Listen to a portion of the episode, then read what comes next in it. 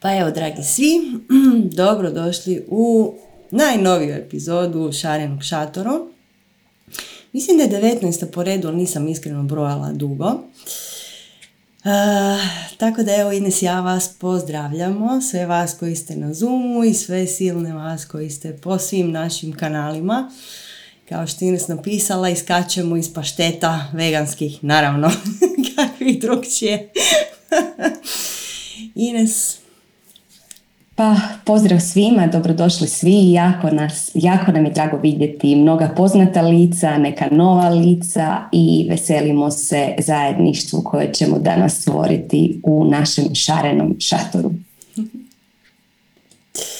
Evo, prije nego što krenemo, imamo veliku, veliku najavu koju mnogi od vas već dugo čekaju, a to je upravo smo otvorile upise u naše školovanje Strast. O strasti se priča već dugo, svašta ljudi pričaju. I načelno su naši polaznici jako, jako, jako zadovoljni s time što radimo. Tako da evo, upisi u strast su otvoreni, mi ćemo danas dosta sigurno spomenuti jako puno, dođite na strast, zato što na strasti radimo jedan sustavan, takozvani veliki rad, Znači jedno sustavno, dubinsko upoznavanje sebe, čišćenje starih obrazaca, čišćenje energetskih otisaka i evo Ines ja smo jako, jako zadovoljni kako smo uspjeli složiti taj program da stvarno dubinski prodrma sve temelje koji ne valjaju u našim životima. Tako da pozivamo vas da od danas nadalje uh, pošaljete svoju prijavu jer naime strast mi ne primamo baš svakoga na strast. I sad je za strast postoji mali prijemni, vrlo kratak, vrlo mali, ali nama je jako, jako, jako važno da postoji taj jedan filter jer uh, nisu svi ljudi spremni za jedno ovakvo ozbiljno drmanje i za jedan ovakav sustavan rad. Znači, tražimo ljude, odnosno želimo da nas raz dođu ljudi koji su spremni radosno uroniti u puno različitih praksi i stvarno odraditi taj rad skupa s nama u sljedećih devet mjeseci i pri čemu je to samo prva godina. Znači, naše godine traju školski 9 mjeseci i ima ih više. Prva je kao i u svakoj školi najvažnija za proći, jer na prvoj godini radimo to temeljito čišćenje i otvaranje svih kutija u koje smo se stavili, da onda vidimo šta ćemo dalje. Ines. Hvala Sanja. Da, ako ste nas do sad samo slušali na predavanjima ili nas pratili na društvenim mrežama ili prošli s nama neke meditacije ili možda neke radionice, onda znate da na satsenzima uvijek spominjemo da je potrebno raditi prakse, da je potrebno raditi veliki rad kad vi imate bilo kakve izazove. Zato jer postoji razlika između tihog znanja i informacije. Kada, kada slušamo samo umom i slušamo predavanje ili čitamo knjigu, mi dobijemo samo hranu za naš racionalni um, za onaj analitički um koji razmišlja. I tada dobijemo, dobijemo znanje o pojmu. A pojam je, kao što kažu nominalisti u logici, šuplji zvuk, prazna riječ. Znači pojam sam ne može proći kroz sva naša tijela. Pojam ne može upaliti plamen spoznaje. I zato je potreban taj veliki rad koji mi stalno spominjemo. Zato su potrebne prakse.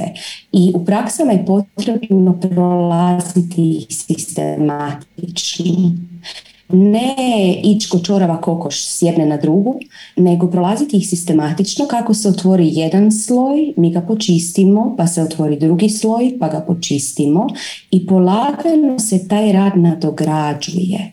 Kao što je Sanja rekla, prva godina daje čišćenje, ali isto tako prva godina daje magije. Šta je magija? Magija je svjesno upravljanje vlastitom energijom. Vidjet ćete da magija nije nikakav čiribu, čiriba, već nešto vrlo životno, vrlo praktično i potpuno čudesno. I strast je naš krunski projekt, strast je nešto za što smo mi vrlo, vrlo strastveni i voljeli bi da zapravo što više ljudi prođe školu strast. Jer kada otkrijemo tog zlatnog budu u sebi, to sjajno biće koje sjaji svojim autentičnim sjajem, tada, tada će svijet postati jedno bolje mjesto. A to je ono što želimo. Sanja. Pa evo, mislim da smo za sad rekle sve što treba.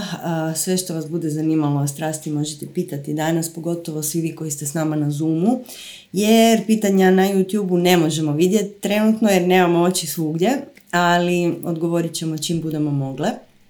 Tako da sva pitanja o strasti možete postaviti tu na chat. A Ines, ako se slažeš, ja sam za to da mi krenemo na naša super uzbudljiva pitanja. Ite kako. Ova pitanja su došla još za prošli šator, zato za ovaj put nismo uopće primale pitanja. I vjerujemo da će se mnogi postovjetiti i da ćete naći puno toga zajedničkog sa ovim pitanjima koja slijede. Pa kaže, malo ću skratiti koliko budem mogla, ali znaju doći jako, jako dugačka pitanja koja ima smisla sva pročitati, tako da evo vidjet ćemo dokle će nas voziti. Znači, Kaže, prošle godine sam našla svoju strast. Život mi je dao šamar, tijelo mi je bilo u jako velikim bolovima i nije više htjelo sudjelovati u takozvanom normalnom životu. Bila sam najbolja majka, najbolja kolegica, najbolja čerkica, najbolja susjeda. I u svakom momentu sam bila rekla svima drugima da i sebi ne. I onda me kaznilo bolovima u cijelom tijelu i krenula sam u, na spiritualni put. Ne. I otvorio mi se svijet u koji sam cijeli život vjerovala i sad imam osjećaj da sam stigla kući. Međutim, kao što znate kad kreneš spiritualnim putem puno ljudi te više ne prepoznaje. I moj partner mi govori da sam malo previše uplivala u veselje. I da bi se bilo dobro malo vratiti zemlji. nismo nikad imali neki ludi seksualni život, međutim sad sa ovom mojim novim ja još se više ugasio. On je vrlo, vrlo nervozna osoba, možda je bio i prije, samo ja sada to osjećam više. I ja ne mogu spavati u krevetu sa, e, u istom krevetu s njim jer postajem super tjeskovna i ne mogu spavati s njim. On ima osjećaj da ga ne prihvaćam i obrazložila sam da moram imati svoj krevet, međutim to nekako ne ide. I Puno puta sam ga molila da se malo pročisti od emocija jer mi je teško sve napraviti sama. Skupo smo 17 godina jako smo povezani. Što vi mislite? Rekla sam mu da odemo malo u prirodu, da se malo opusti, da, ali, ali se meni čini da on ima jako veliki otpor prema bilo kakvoj relaksaciji. Možda je cijeli život malo ovisan o kortizolu. Ines, hoćeš ti početi? Hvala ti Sanja, može. Evo, s ovim završetkom ću početi. Da, vrlo vjerojatno je ovisan o kortizolu, to jest svi mi smo toliko simpatičkom načinu rada živčanog sustava, u tom bori se ili bježi, jer stalno nešto moramo stići, stalno nešto moramo napraviti, stalno imamo osjećaj nekog pritiska, nekog tereta, da nam neko nešto diše za vratom i tjera nas da nešto radimo. I to nastavlja, e, to nastavlja u jednu vrlo stresnu situaciju gdje kortizol caruje. I to smo puno puta rekli, kako možete vidjeti da li je kortizol, visoka razina kortizola i stalno stanje stresa, polagano počinje ljudsko tijelo prepoznavati kao ravnotežu i onda održava tu ravnotežu. Međutim, svi znamo da to nije stanje ravnoteže. Ali teško se vratiti. To jest, nije teško, ali treba uložiti trud. U tome je stvar. I sad, jedan, jedan pokazatelj dobar kako možete vidjeti da li imate, da li ste postali ovisnik o stresu, jest da li se sjećate snova. Ovo je sad malo digresija, ali može vam i tekako pokazati. Jer ako se ne sjećate snova, ako ste iskupili želju za igrom, želju za istraživanjem, znači da vas je kortizol već dosta pojeo. Tako da da, tu pomažu i MCT ulje, i razne prakse, ali i upisi na strast naravno. E sad, ajmo se vratiti nazad.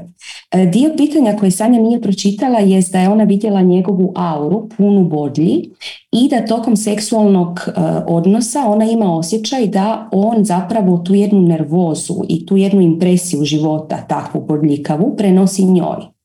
To je istina, jer muškarac da prenosi našu impresiju života nama. Međutim, ono što moramo shvatiti je da kad gledamo energetske jezgre, svi ljudi u okolo kad ih gledate imaju razne kristalizirane energije u sebi, razne bodlje, razne rupe. I to je nešto što Sanje ja uvijek kažemo i sad ovo će zvučati malo grubo. Svako imanje je dokaz želje. Ok? Znači mi ne bi mogli imati te sve bodlje u nama da ih mi na neki način ne želimo. Nećemo ulaziti sad duboko u to, već ćemo vas uputiti da pogledate predavanje o egzistencijalnoj perverziji. Jer svi mi smo slobodna bića. Mi smo toliko slobodni da možemo izabrati neslobodu. I tada postajemo neslobodni. Mi smo toliko slobodni da možemo izabrati patnju. I tada smo u patnji. I ono što je najvažnije za osobnu slobodu je poštivati tuđu slobodu. Ako je on trenutno na mjestu u životu gdje je ovisan o stresu, gdje je nervozan, gdje je svakakav, ok, on to sad tako želi i to trebaš poštivati na neki način. naravno, da će se, naravno da će se njegov džuro početi buniti joj, kako se sad ti mijenjaš? Zato jer Đuro živi u svojoj kutici punoj stresa i misli da je to normalno i da je to super i onda vidi osobu pored sebe, vrlo blisku, koju ne moraš biti puno intuitivan da čitaš energetski nekog bliskog. Osjećaš. I on osjeća da se njezina kutica počela rastvarati, razbijati, da se počinje širiti. I njegov Đuro je u problemu.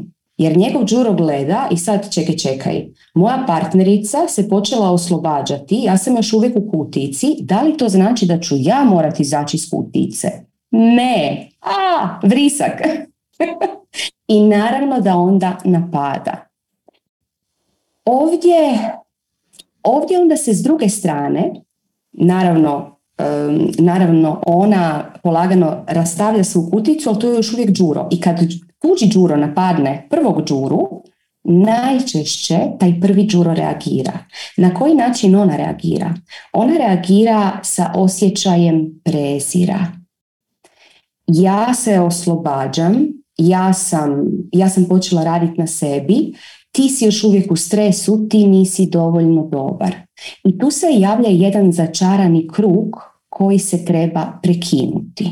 Ali dobro, sad ću pustiti malo Sanju da kaže, pa ćemo se još nadovezivati sigurno. da, puno toga je sad tu izašlo u ovom svemu što si rekla. I htjela bi se samo vratiti trenutak na tu našu famoznu perverziju, egzistencijalna perverzija, kako je ne nju zovemo.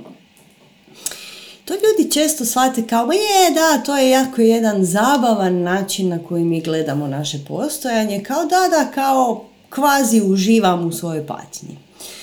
Međutim, egzistencijalna perverzija je jako, jako duboka stvar. To nije to tek tako, sad neko zezanje pa smo mi nazvali našu patnju nekako, nego Recimo stres konkretno, kako je Ine sada spomenula, je jako, jako snažna perverzija. Svi smo bili pod stresom i znamo kako to može biti slasno. Kako si samo važan kad imaš deadline i ne stigneš jer toliko imaš posla. Toliko si bitan. Wow! I divan je, stres je divan na izgled i motivirate i daje ti snagu i svu energiju koju imaš u smjeri u nekakav cilj, fantastičan je taj osjećaj. E, međutim ono što nemamo je regeneracija tijela, sve prirodne funkcije, tako želja za životom, želja za seksom, želja za partnerstvom, želja za zabavom, to ništa nemamo. E, međutim, u tom trenutku nam zaboravimo da ništa to nemamo I samo jurimo za tim ciljem i jako nam je to fora. Ne? I zapravo zaboravimo da smo došli ovdje uživati u životu. I tako da to kad mi kažemo ovo je egzistencijalna perverzija, to je zapravo jedna jako, jako snažna motivacija da ostaneš tu gdje jesi. Jer dubinski uživaš u svom stresu, u svojoj važnosti, u svim svojim ograničenjima. Pazi to. Znači, mi, kao što je Ines lijepo rekla, mi smo toliko slobodni da se smijemo kompletno ograničiti. I onda mi to sebi radimo. I onda bivamo žrtve. I onda ne možemo se sad preseliti na drugi kontinent zato što smo previše važni, jer imamo posao gdje smo nezamjenjivi, jer nemamo para, jer nemamo ovo, nemamo ono, ne mogu, ne mogu, ne mogu. Nemoć je predivna egzistencijalna perverzija. I to su svi ti krugovi u kojima se mi lagano vrtimo, sav taj hrčak mod koji imamo, ne, nam zapravo daje jako puno uživanja u životu. I zato kažemo, nemojte olako shvatiti kad kažemo to je uživanje u svojoj vlastitoj perverziji.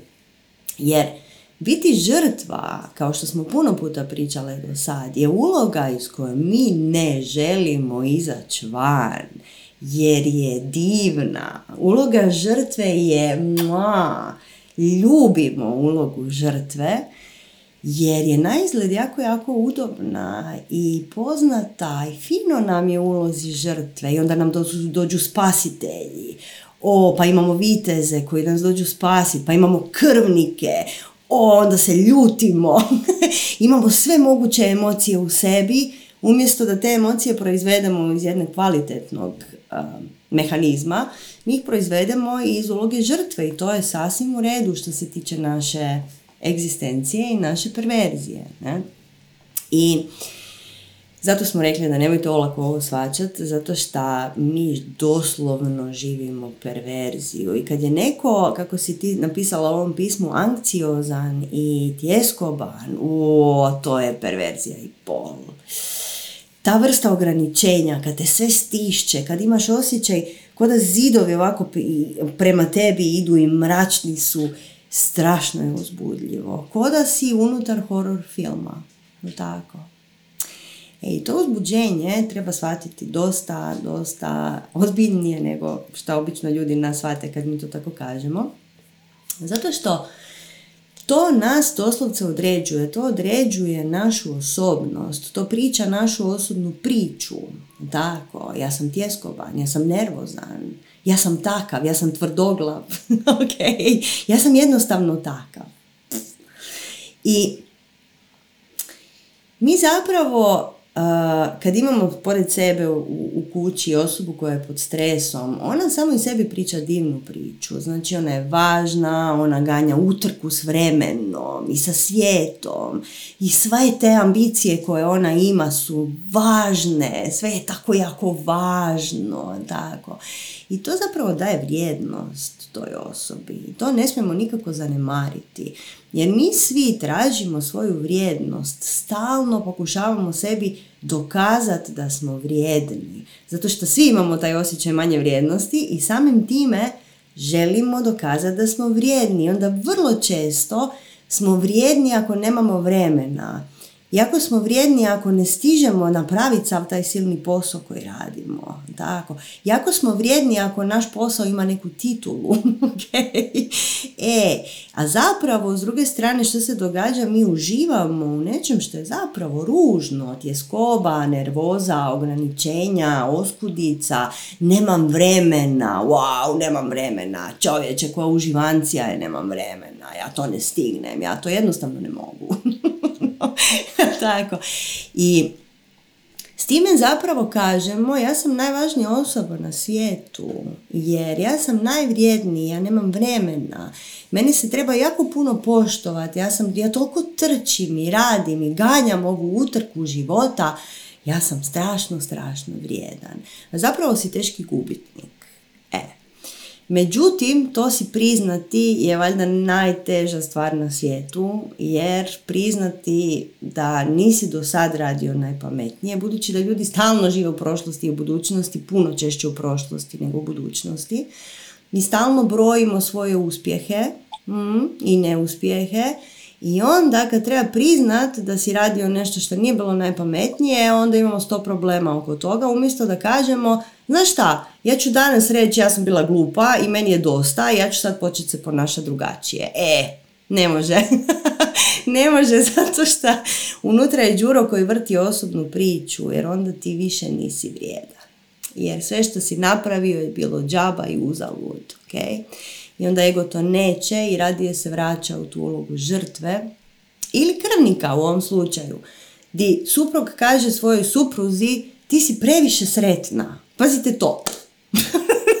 ti si previše vesela. Mislim, stvarno. Mislim, u normalnim okolnostima jedino što muškarac želi je da njegova žena sretna. Ok, jer onda je sve u redu.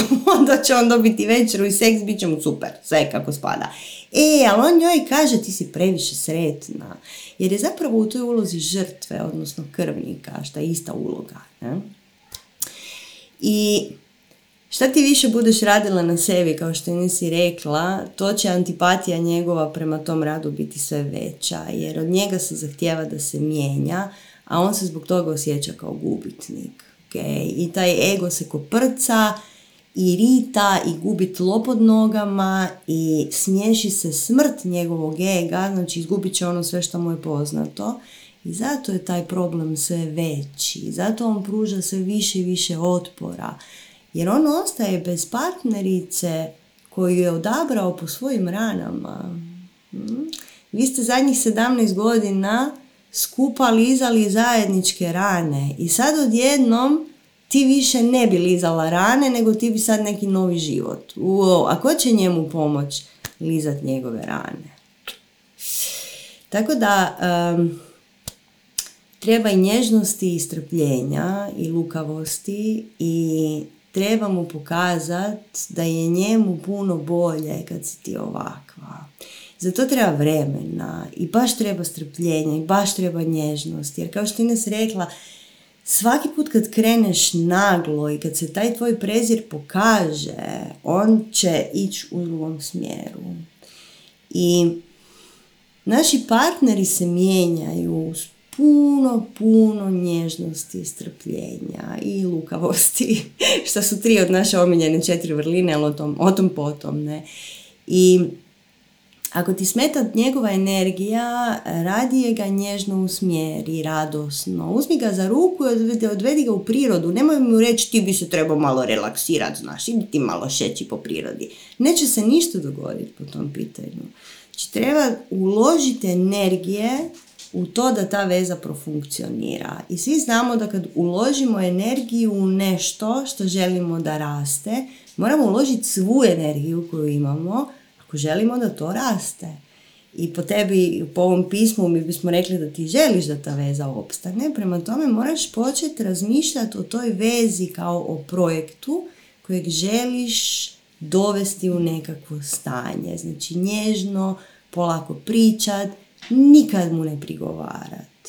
I sve vi žene koje ste bili na boginjama zadnjih mjesec dana s nama, Znate da su vam brakovi doslovce procvali kad ste vi prestale fukat i prigovarat. okay. Ako to niste pre, ako to niste s nama preživjele ovo ljeto, onda probajte neovisno o našim strastima i boginjama i svemu ostalom. Prestanite kukat, prigovarat i stalno se tužakat. I život će vam početi biti mnogo, mnogo, mnogo bolji. I onda još kad prestanete ljude oko sebe mrcvariti i kontrolirat, e, onda odjednom dobiješ lakoću postojanja. Eto, sad sam ja odužila Ines, please. pa zapravo super si sve rekla, ja ću samo sumirati, tako da imaš e, kako, kako postupiti. Znači imamo prva stvar, bez prigovaranja jer svakim prigovaranjem umanjuješ svoju osobnu moć i poručuješ da ne vjeruješ njemu, ne vjeruješ, budućno, ne vjeruješ u budućnost, to je bojiš se budućnosti i da sama misliš da nisi dovoljno dobra. I onda takve stvari manifestiraš kod sebe. Znači bez prigovaranja, bez žaljenja, jer sa svakim žaljenjem ti pokazuješ sama sebi da si ti nemoćna i umanjuješ svoju osobnu moć. Znači bez prigovaranja, bez žaljenja, pristupimo, kao što je Sanja rekla, sa, pa može sa sve četiri vrline. Znači strpljenje. Strpljenje znači biti u stalnoj, u stalnoj nježnoj pozornosti i čekati i gledati pravu priliku kad će se otvoriti da dotakneš njegovo više ja, a ne njegovog džuru. Jer kad vidiš da dolazi do interakcije između vaših džura, tu se samo okreni i otiđi. Nema, nema smisla uopće pričati. Znači strpljenje da možeš uočiti kad će biti ti trenuci, nježnost, beskrajna nježnost, jer na grubo se samo aktivira i tvoj džuro i njegov džuro. Lukavost, znači nevjerojatna lukavost kako bi mogla prepoznati priliku kad možeš dotaknuti više ja, njegovo. Kad je vrijeme da zašutiš, kad je vrijeme da nešto kažeš, što da točno kažeš. Znači lukavost i nemilosrdnost. To ne znači da ćeš ga tuć, nego nemilosrdnost znači da ćeš biti nemilosrdna u nepovlađivanju njegovom džuri. I nemilosrdna prema svom džuri, tako da se on neće aktivirati kada se njegov džuro aktivira. Jer to je najveća opasnost. Da kada se nečiji džuro aktivira, da se naš aktivira instinktivno. I s tim nećemo ništa dobiti. Znači četiri vrline bez žaljenja, bez prigovaranja i naravno upiši strast. Jer kada se mi mijenjamo, mi radimo zajedničku, to jest imamo uvijek zajedničku jezgru energetsku sa našim partnerom. Svako ima svoju, ali imamo i zajedničku. I kako se mi mijenjamo, naša jezgra počinje utjecati na tu zajedničku. I što su dublje i sistematičnije promjene, to će se i on mijenjati bez da puno toga radi, samim time što je blizu tebe. I što polagano, polagano taj džuro počinje pucati. Jer kad ga ti ne hraniš, on će samo venuti. I polagano ćeš sa tom svom svjetlošću koju sve više oslobađaš, aktivirati njega da upali svoju svjetlost. Ali treba vreme. Eto, Sanja, mislim da je to to. Evo idemo na sljedeće pitanje koje kaže Muči me zavist. Svi osim mene uspijevaju pretvoriti hobi u posao. Svjesna sam da je to plitko i stvar moje percepcije. Možda imam viška muške energije jer posljednjih nekoliko godina svaki dan poduzimam akcije ne bi li bila bliže svome cilju. Često si prigovorim da bih trebala više uživati u putovanju do njega. No taj put ide toliko sporo, iako sam već puno odradila, opet je nevidljivo. Izazovi se javljaju i na poslu koje gradim radi egzistencije, ali i jer sam dobra u tome. I dok je tako, srećom, stvorila sam priliku gdje ću opis posla složiti sama. To se nazire, ali je stalno daleko i konstantno radim previše. Čak se nekad pitam da možda ne znam što zapravo želim, unatoč predanom radu na sebi i svakodnevnim praksama. Ok. Mi smo toliko toga sad ovdje čuli u ovih desetak rečenica da ne znam uopće odakle bi počele. Dakle, toliko zbunjujuće signale šalješ kreaciji, nama svima trenutno. znači, prvo kažeš, svaki dan radiš na svoje strasti, međutim, radiš posao kojeg radiš previše i imaš planove za taj posao, iz ovog pisma smo to barem tako shvatile, Znači, šta točno radiš? Jel radiš svoj hobi ili radiš svoj posao? Gdje daješ svoj maksimum? Jer po ovom svemu što si sad napisala, još radiš i prakse i svašta nešto. Ali sjediš na dvije stolice, takozvane, i daješ stolici broj dva maksimum svoje energije. Znači, ti kažeš ja na poslu radim previše. Radiš previše čega? Svoje strasti ili posla? Ili je to isto? A koliko smo shvatili nije isto jer nisi uspjela početi zarađivati od nje. Znači ako previše radiš na poslu, kako možeš ikakvu energiju uložiti u svoju strast? To je pitanje broj jedan. Pitanje broj dva. Kad sjediš na dvije stolice, šta to znači? To znači da nisi odlučio šta hoćeš, nemaš pojma šta želiš, to su signali koje šalješ prema vani.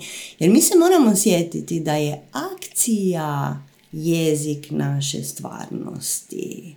Znači ako se ti ustaneš svako jutro, odeš na svoj posao, onda tamo radiš više nego što treba, imaš još neke planove za taj posao, ti daješ signale, ja volim svoj posao, idem tamo rado, puno radim, još sam i žrtva i svašta nešto imam tu perverzija na 100%, znači puno radim i želim to. Inače to ne bi radila. Znači da ti ne želiš svoj posao, ne bi išla na svoj posao, ne bi bila na njemu dobra i ne bi radila 350%. Jel tako? Znači signali koje šalješ su jako, jako zbunjeni. I Znači, dok sjediš na dvije stolice, nisi ništa odlučila. Ti nisi rekla kreacijo, ja želim živjeti od svoje strasti. Ne da nisi rekla, nego si rekla upravo suprotno. Okay? I, znaš kako se kaže, dok ne znaš šta želiš, dobivat ćeš ono što ne želiš. Jel tako? Ne. I sve dok ti ne kažeš svom višem ja, većem ja, kreaciji, kako god mi to nazvali, ja znam šta ja hoću i želim točno ovo. Kreacija će dobivati zbunjujuće, jako, jako zbunjujuće impulse. Dakle, iz ovog pisma izvire jako puno zbunjenosti. A to znači defokusiranosti, to znači neusmjerene energije. Jer dokle god ti razbacuješ energiju na sve strane, kako ćeš ti fokusirati taj snop energije na ono što hoćeš? Nemoguće je. je. Imaš energije 100, ok? I ideš na posao i tamo daješ 98, ostala su ti dva. Ako ta dva uložiš u svoju strast, a nećeš zato jer nemaš zapravo i ta dva ti trebaju za oprat kosu i doći do kuće i jest nešto. to ti treba i popričat s nekim po putu ako treba. Ali nemaš energije za to što hoćeš po ovom što si napisala u pismu. Znači, a, kako možeš išta davati u nekakav novi projekt ako sve samo razbacuješ na okolo? I plus, kao što smo malo prije rekli, znači ako želite da nešto u vašem životu funkcionira, trebate usmjeriti svoj fokus na to. Ako želite da vaš brak funkcionira, da vaše majčinstvo ili očinstvo funkcionira, da vaša prijateljstva funkcioniraju, u to treba ulagati energiju. Jel tako? Mislim, ako želiš imati prijatelja, gle, moraš ga nazvati jednom u mjesec dana. Ono, i nazvat ćeš ga ako ga želiš. Tako, uložit ćeš energiju u to da taj odnos funkcionira. I s druge strane, znači ako imate nešto što jako hoćete u životu i ulažete 2% svoje energije u to, mislim, ne možete očekivati da će to cvasti. Tako, jednostavno ne postoji ta opcija. Ne. Znači prvo što ćemo te pitati je šta hoćeš zapravo? Šta želiš? Jel želiš raditi svoju strast ili želiš raditi na svom poslu neke nove projekte? Šta hoćeš, ne? I možete to odlučiti jako jednostavno. Da, mi jako često kao ljudska bića nemamo blage veze šta mi hoćemo. Mi ne znamo šta hoćemo jer smo zbunjeni, previše informacija, previše buke, sto programa o nama i tako dalje, niste upisali strast pa ne znate što hoćete. um, možete uvijek uzeti novčić, bacit ga i reći, evo, da li dajem otkaz ili radim svoj hobi? I kakav je osjećaj, znači kad taj novčić sleti, čemu se nadaš? Za sve si možete to testirati, stvarno radi. Jer dogodit će ti se da se nadaš nečem. Zapravo to je ono što hoćeš. E. Tako da evo, sva ta silna zbunjenost i to prigovaranje samo sebi da ne uživam, ja ne uživam u svom putu. Mislim, to je stvarno kontraproduktivno, ok? To je još jedan način na koji mi njegujemo svoju perverziju. Uživaš li toliko u toj svojoj neodlučnosti? To je isto još jedno pitanje. Jer neodlučnost je prekrasna perverzija. Ja bi zapravo htjela raditi svoju strast, ja znam da bi ja bila super dobra u tom. Bila bi turbo uspješna, turbo. I ja ne radim, jer eto, nisam to još stigla odlučiti. Tako, super stvar. Neodlučnost, mua, uživancija totalna, držite na mjestu, nemoš ništa, ono, samo si zarobljen i to je jedna prekrasna perverzija. Međutim, mi se zapravo u tom stanju mučimo. Jer vidite iz ovog pisma zapravo koliko mučenja tu ima. Pa ja ne znam jel uživam u životu, pa puno radim, pa ovo, pa puno kukanja ima. Zapravo se mučiš i tučeš sam sebe. Samo to ne vidiš tako, ne. Ne uspijevam od hobija napraviti svoj posao. Joj, ono, joj, joj, joj, joj, joj. I uvijek se sjetite da riječi koje stalno ponavljate vam se manifestiraju u životu. Ok? I zato vam treba sustavan rad. I sustavno vodstvo. Naše, ako, ako tako hoćete. Da počneš malo fokusirati svoju volju, da počneš predano raditi na onom što stvarno hoćeš, jer sve te prakse koje radiš evidentno ti ne funkcioniraju sasvim dobro jer si jako zbunjena. Prakse načelno vode u jasnoću. I mi kad kažemo sustavan rad prakse, veliki rad, mi kad kažemo veliki rad, to znači da ti usmjeriš svu svoju energiju koja je inače zarobljena u hrpetinama gluposti, oslobodiš je prvo i onda je fokusiraš tamo gdje hoćeš. Okay? Znači pozabaviš se sobom kako spada, vidiš di ti curi energija, vratiš tu svu silnu zbunjenost u jasnoću i onda tamo gdje hoćeš. Eto, to je neki početak. Ines. Hvala Sanja. Da, ovo što je sad Sanja rekla, to je zapravo svjesno upravljanje vlastitom energijom. Ono što potvrđuje da smo mi slobodna i moćna bića nama samima. Jer sve dok mi razbacujemo našu energiju na okolo, joj ja bi, ja ne bi, ja bi ovo, ja bi ono, kad ne puštamo svoju neodlučnost, kad ne puštamo zamjeranja, kad ne puštamo razne stvari iz koje se identificiramo, mi, kao što je Sanja rekla, raspodijelimo našu životnu energiju na bezvezne gluposti i ne ostane nam ništa za ono što zapravo želimo. Ono što iskonski želimo. Ovdje također ima jedna doza neuzemljenosti. I potrebno je, potrebno je znati da kada smo neuzemljeni, mi gubimo sposobnost materijalnog stvaranja. Jer upravo to što imamo fizičko tijelo, što smo svjetlosna bića u fizičkom tijelu, daje nam sposobnost materijalnog stvaranja. Mi kada smo neuzemljeni, mi nismo povezani sa svojim fizičkim tijelom i tada je moć našeg manifestiranja manja. Znači definitivno prakse za uzemljenost, prakse za povezivanje sa vlastitim tijelom. Isto tako postoji jedan mit koji ćemo sada razbiti. svi ljudi, svi, nije svi, ali većina ljudi percipira da je strast sveti grao kada se ja, kada shvatim što je moja strast, sve će biti posuto šljokicama i jednorozima i moj život će biti sretan. Međutim, kad shvatimo što je naša strast, nije da ćete vi shvatiti što je vaša strast, recimo moja strast je heklanje, super. I onda isheklam jednu vesticu, onda isheklam jednu vesticu i Mislim, to je to, sad ću poznat, svjetski poznat. Madonna će naručiti 200 od mene. ne ide to tako, samo zato jer je vaša strast da prva akcija koju napravite, to će biti to. Ne, to bi bilo prelako, onda bi svi ljudi živjeli svoje strasti. Potrebno je na tom putu do strasti učiti. To ćete, to ćete napraviti tako da otkrijete svu strast i sad se javlja jedna litica sa koje se trebate baciti piše dolje u litici strasti. Vi se u nju trebate baciti i ne znate što je tu. I ne znate što je dva ili tri koraka dalje. Vidite samo tu liticu. Potrebno je imati posložen živčani sustav koji poslagujemo naravno sa praksama, sa velikim radom, koji između ostalog radimo i na strasti. Potrebno je imati posložen živčani sustav da se možemo baciti i da možemo imati tu vjeru u kreaciju. Da kada se prepustimo to našoj strasti, da što god dođe, koji god bio sljedeći korak, mi ćemo mu dati pozitivan predznak.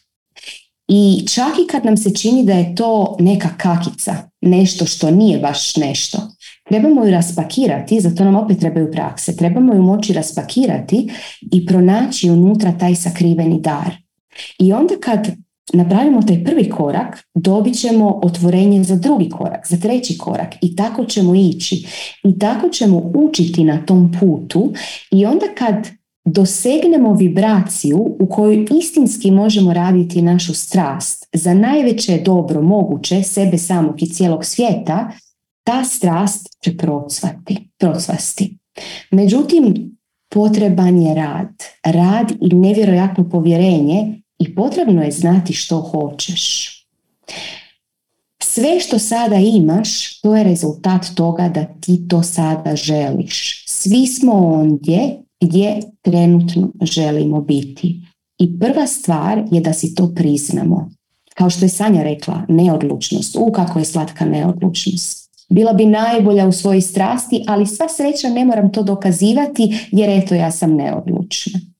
Znači priznaj si da uživaš u tome i onda korak dalje. Korak dalje kroz razne prakse kako bi, kako bi preusmjerila energiju u ono bitno. Eto, Sanja? Hoćemo na sljedeće pitanje. Evo ga, čitam.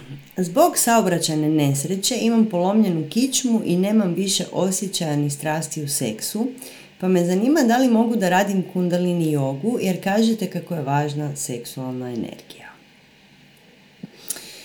Vrlo kratko ćemo ti odgovoriti na ovo. Mi bismo ti puno, puno više preporučile da radiš pranajamu, da radiš krije i da kreneš iscijeljivati tijelo. Kundalini yoga, isto kao i mnoge druge, zapravo sve joge, osim terapijske joge, nisu napravljene za tijelo koje nije savršeno zdravo. Kad kažem savršeno, to znači funkcionalno, kompletno. I za ovakve slučajeve nikako ne bismo preporučile ni kundalini jogu, ni, čak ni aštanga jogu, što vi znate da mi preporučujemo šakovi kapo, nego privatne satove, terapijske joge i tu ozlijeđenu kralježnicu treba početi njegovat, treba iscijeliti to tijelo. Mislim, ne možemo mi pričati o dizanju seksualne energije ako je tijelo potpuno izvan balansa, ne?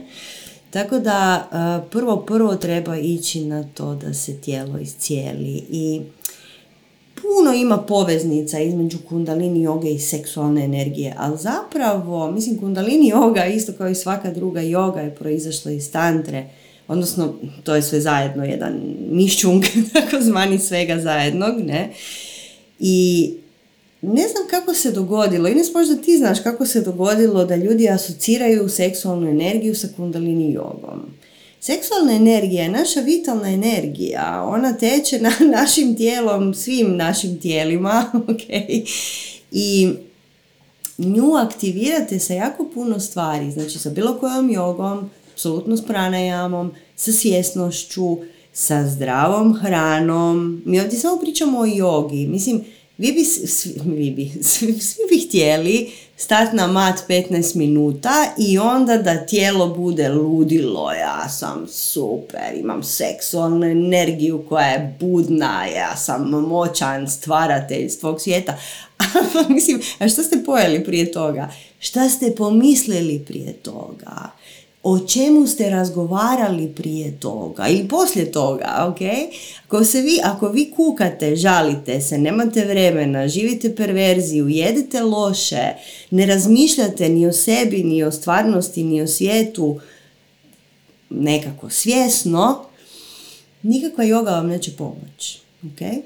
Tako da, ok, sad sam se ja malo, sad sam ja malo otišla u neke druge stvari, ali samo bismo voljeli znati Odakle ta povezanost kundalini joge sa seksualnom energijom? Mi bi voljeli da puno stvari bude povezano sa seksualnom energijom. Je tako Ines?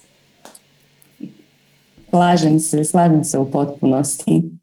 Da, ovdje kao što je Sanja rekla, znači pranajama krije i zapravo radi jedan na jedan. Jer kad radiš u grupi, hmm, može svašta poći po krivu kad imaš ovakvo nekakvo stanje. E sad mislim da možemo ići na drugi dio pitanja. Sanja, ako se slažeš. Da, da, Evo, čitam. pače. Ko je dijete u nama? Tko je posmatrač? Tko je đuro?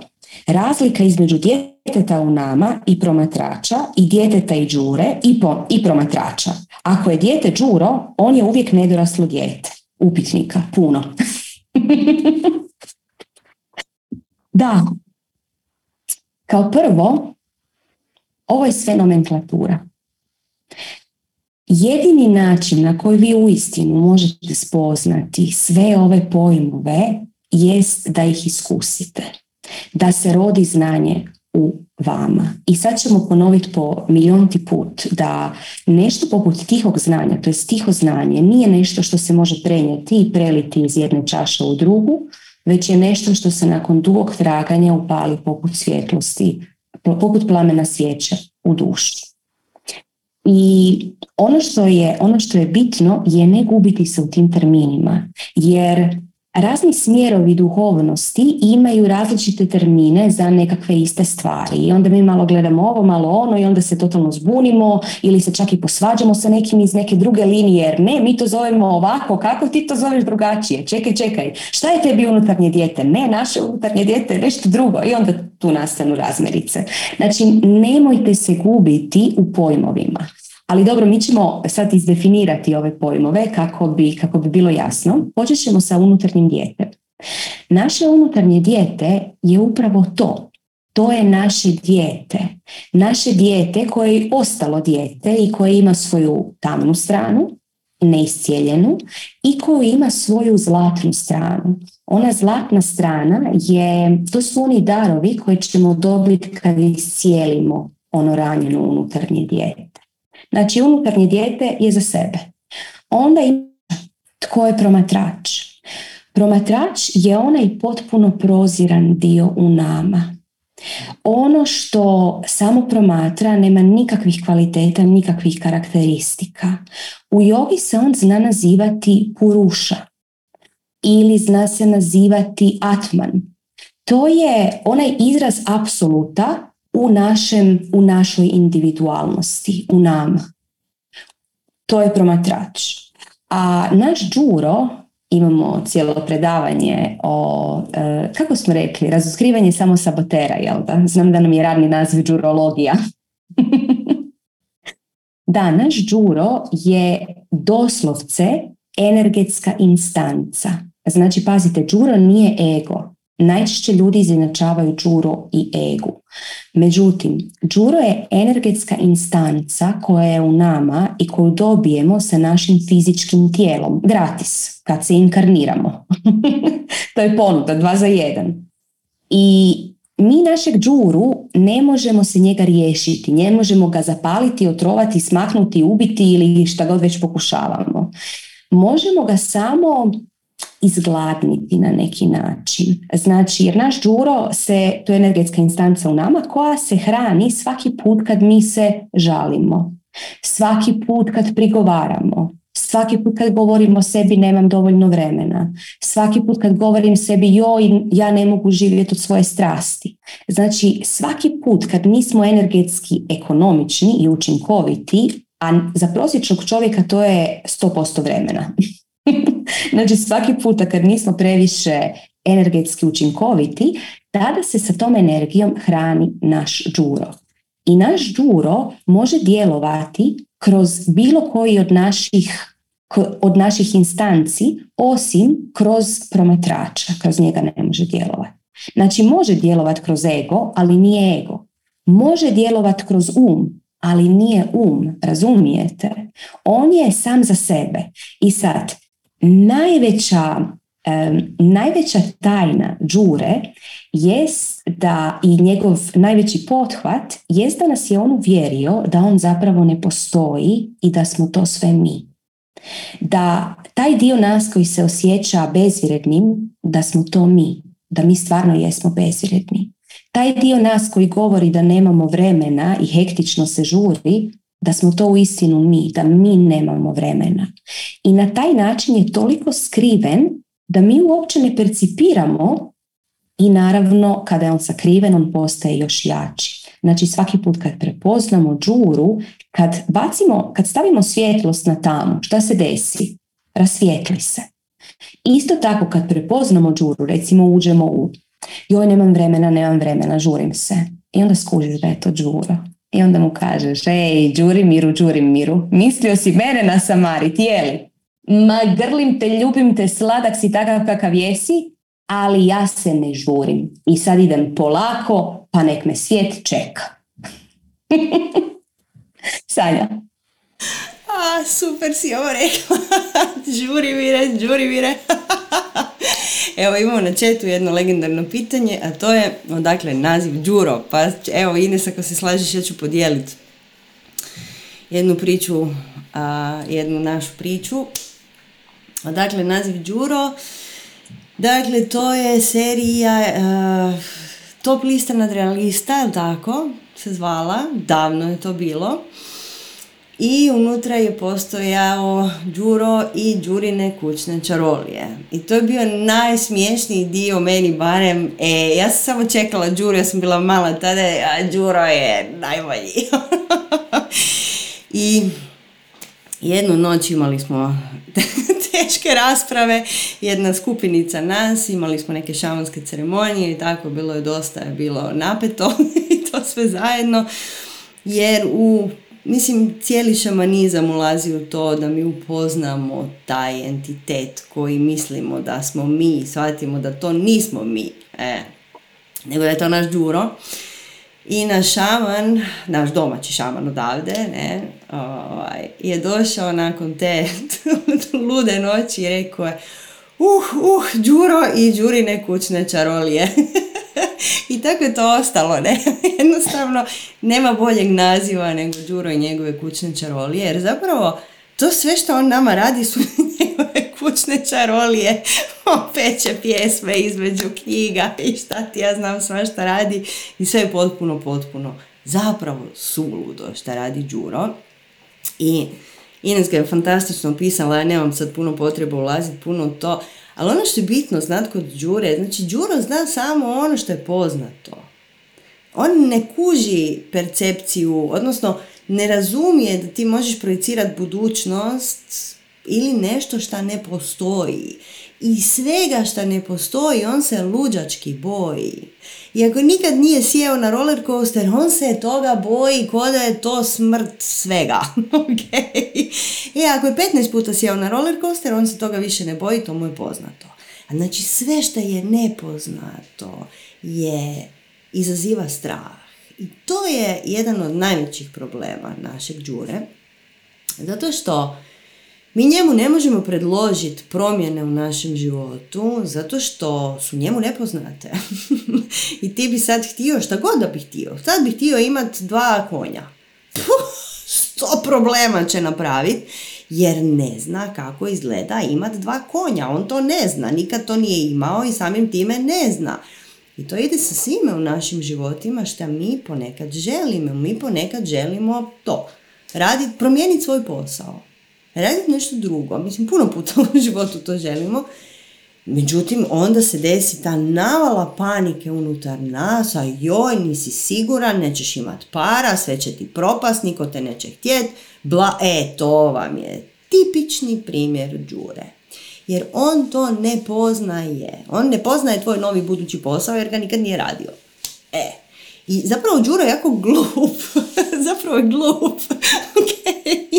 Nema mašte. Mašta je izvan Đure.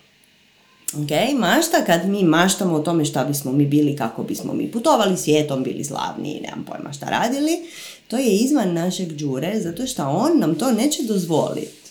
Recimo, ne znam, ja uvijek kažem, ja želim držati predavanja na e, pozornici od Broadwaya ili šta god nešto drugo raditi. Mogu ja i druge stvari raditi, nije problem.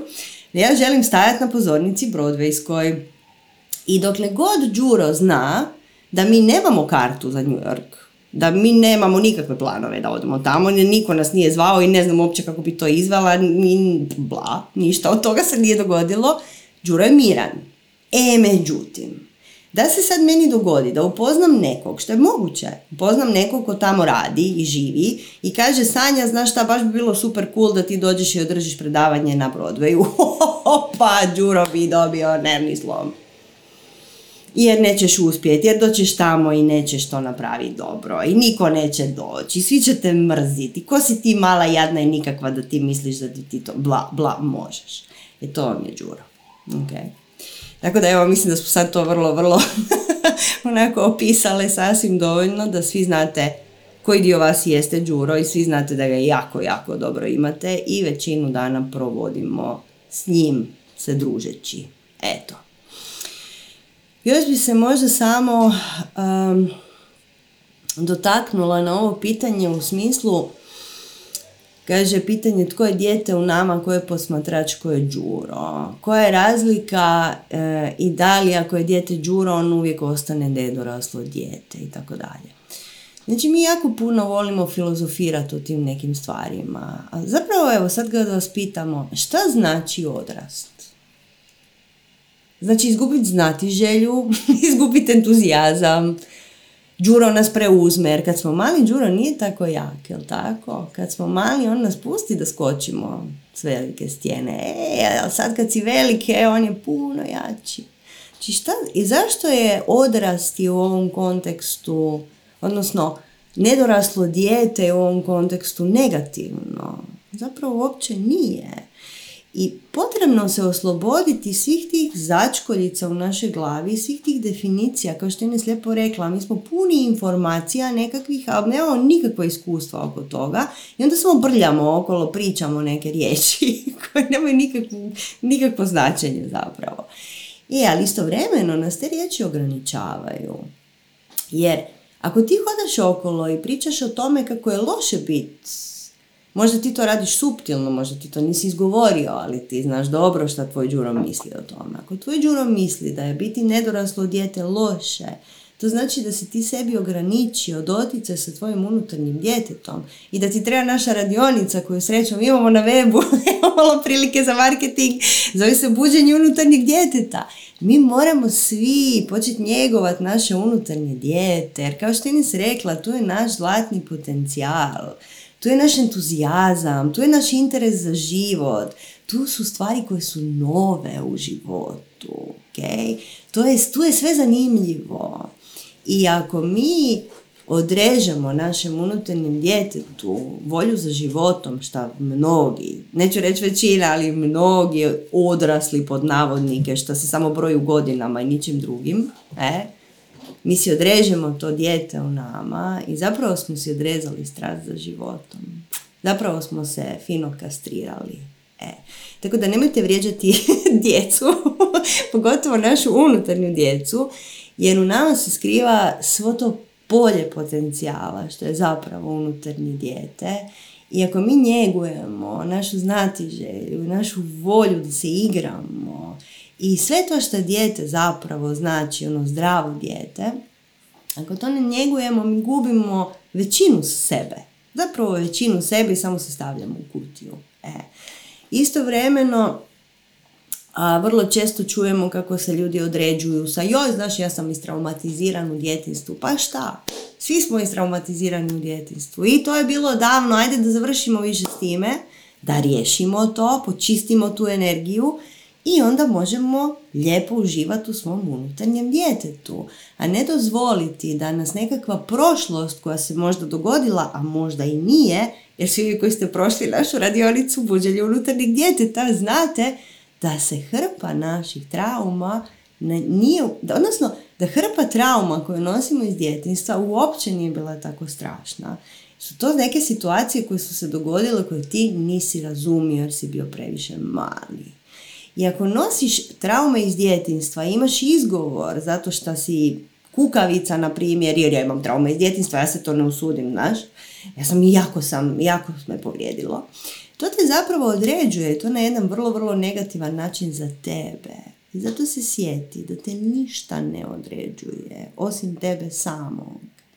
Odnosno, onoga čemu ti daš da te odredi tu ću završiti i ne samo dalje. Samo bi se nadovezala na jedan dio Znači, da, ne određujete, e, sve te određuje ono što ti misliš da te određuje.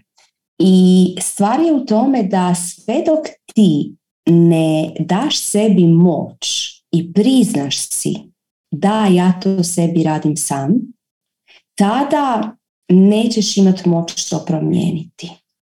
I zato je najvažnija stvar kad vidiš svoju kakicu, reći da, evo, donio sam si ovo sranje u život. Ajde idem vidjeti kakav je dar tu unutra. Jer naš Đuro će početi paničariti i davat će nam razne prepreke, ali Đuro zapravo uopće nije loš lik. Đuro je genijalan lik. Đurimira svi volimo. Naš Đuroslav, dragi. Znači, Đuro je ovdje samo zato kako bi nam davao prepreke koje nama služe za naš rast. I zato svaki put kad prepoznate svog Đuru koji kaže nije tvoje unutarnje dijete puno rana i to te definira za cijeli tvoj život. Tada zagrlite Đuru i recite kao što je Sanja rekla, pa šta? Ajde idem to počistit i idemo dalje sa nekim drugim životom.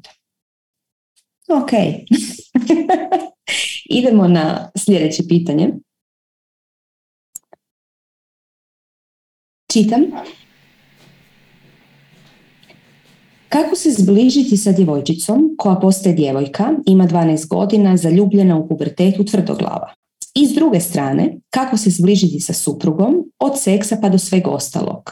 Imali smo odličan seks nakon rođenja dvije kćeri, koja sad ima, druge kćeri koja sad ima 12 godina, intenzitet se prepolovio. Ok. Vidimo ovdje veliku želju za zbližavanjem.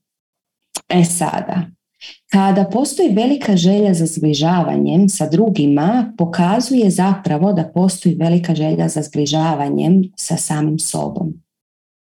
Ali naravno lakše je pokušati se zbližiti sa drugima nego zbližiti se sa samim sobom, jer kad pogledamo prema unutra i pokušamo se zbližiti sa samim sobom, shvatimo kakvi smo zapravo. Da nismo med i mlijeko kakvi se predstavljamo svijetu.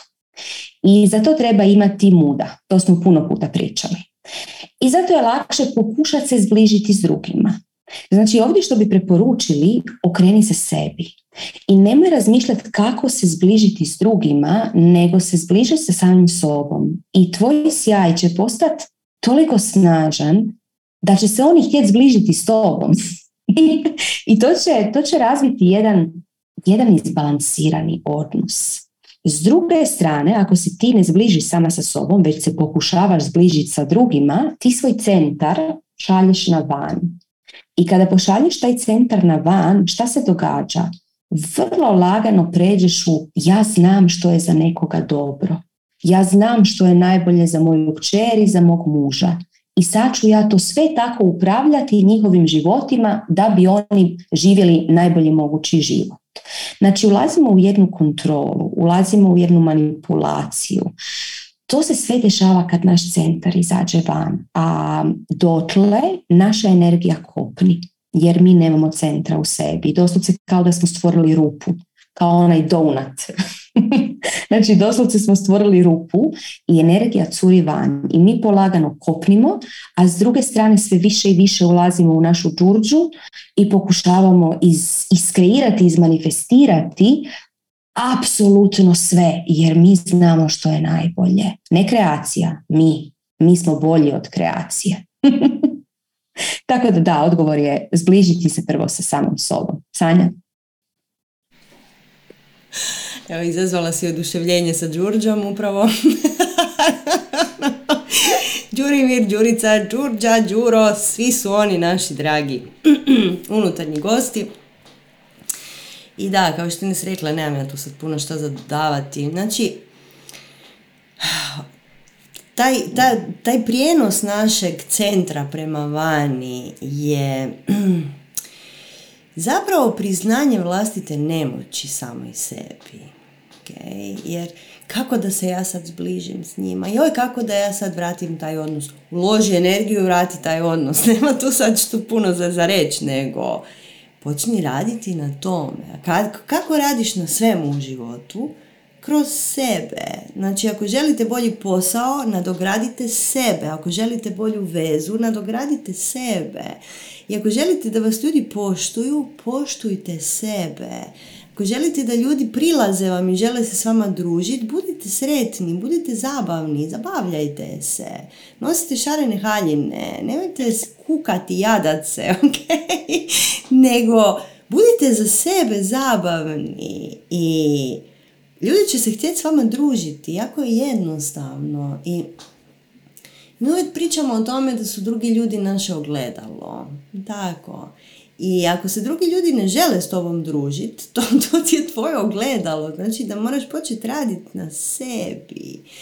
I ako osjećate da vas drugi ljudi odbijaju čak, to, to znači da ste prestali biti ravnopravni s njima. Znači da tu postoji nekakav ili nadmoć ili nemoć, ovo što je Ines sada malo prije rekla, ili probaš njima manipulirat, pa se ponašaš kao da si zapravo nadmoćna, zapravo si nemoćna, jer pokušavaš i kontrolirat. Uvijek kad pokušavaš nekog kontrolirati, to je čisti dokaz nemoći. Ok? Tako da, mi uvijek kažemo ovim našim, našim slengom, a to je svatko od nas je super junak svoje priče.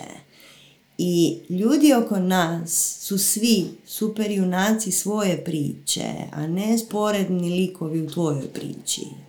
Niti si ti sporedni lik u njihovoj priči. Tako da uvijek, uvijek sve kreni, uvijek kreneš od sebe, svoje osobne moći, od svoje slobode, od svojih darova. Jer kao što Ines puno puta kaže i danas je puno puta rekla, kako ćeš vidjeti tuđe darove ko ne vidiš svoje. Znači uvijek samo kreneš od sebe. I jako je zanimljivo kad slušamo ljude koji pričaju o drugim ljudima, mi zapravo pričamo o sebi. Okay? Znači ja se želim zbližiti sa curicom da ti se želiš zbližiti, ti moraš napraviti promjenu. Tako da eto, to je to. Idemo na sljedeće, može Ines. Slažem se. Evo ja ću čitati.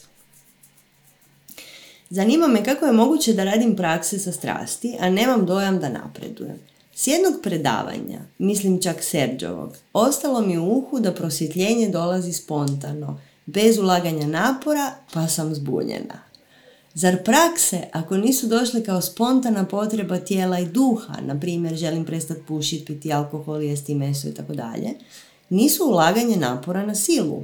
A Ines, jesu li ulaganje napora na silu?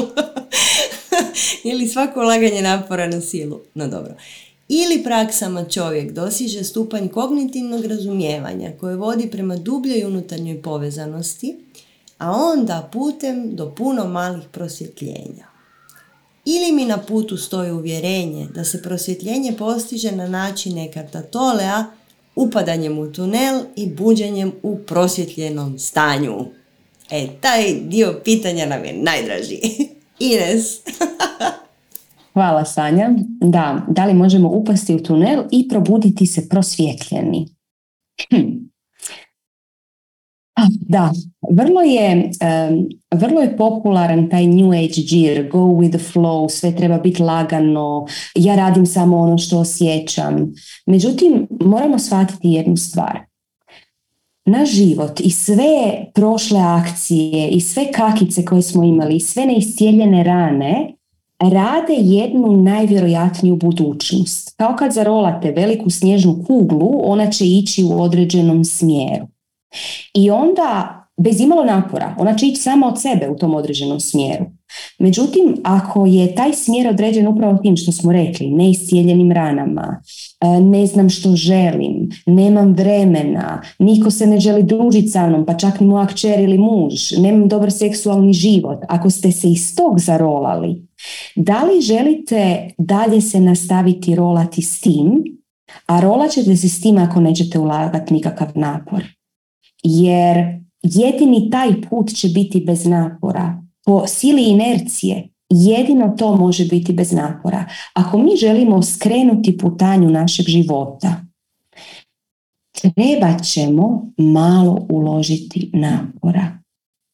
Jer zamislite sad jednu kuglu koja se sa vrha brda zarolala prema dole. Ona sad ima svoju putanju. Mi kad bi htjeli skrenuti tu putanju na neku novu, neku bolju budućnost, svjetlju budućnost, na neku naš autentičan put, mi bi trebali uložiti neku silu da to napravimo.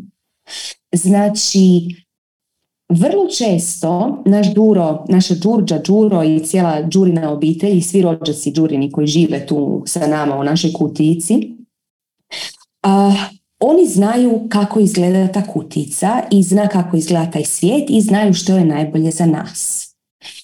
I sve dok smo mi unutar te kutice, to za nas ne predstavlja zapravo nikakav napor.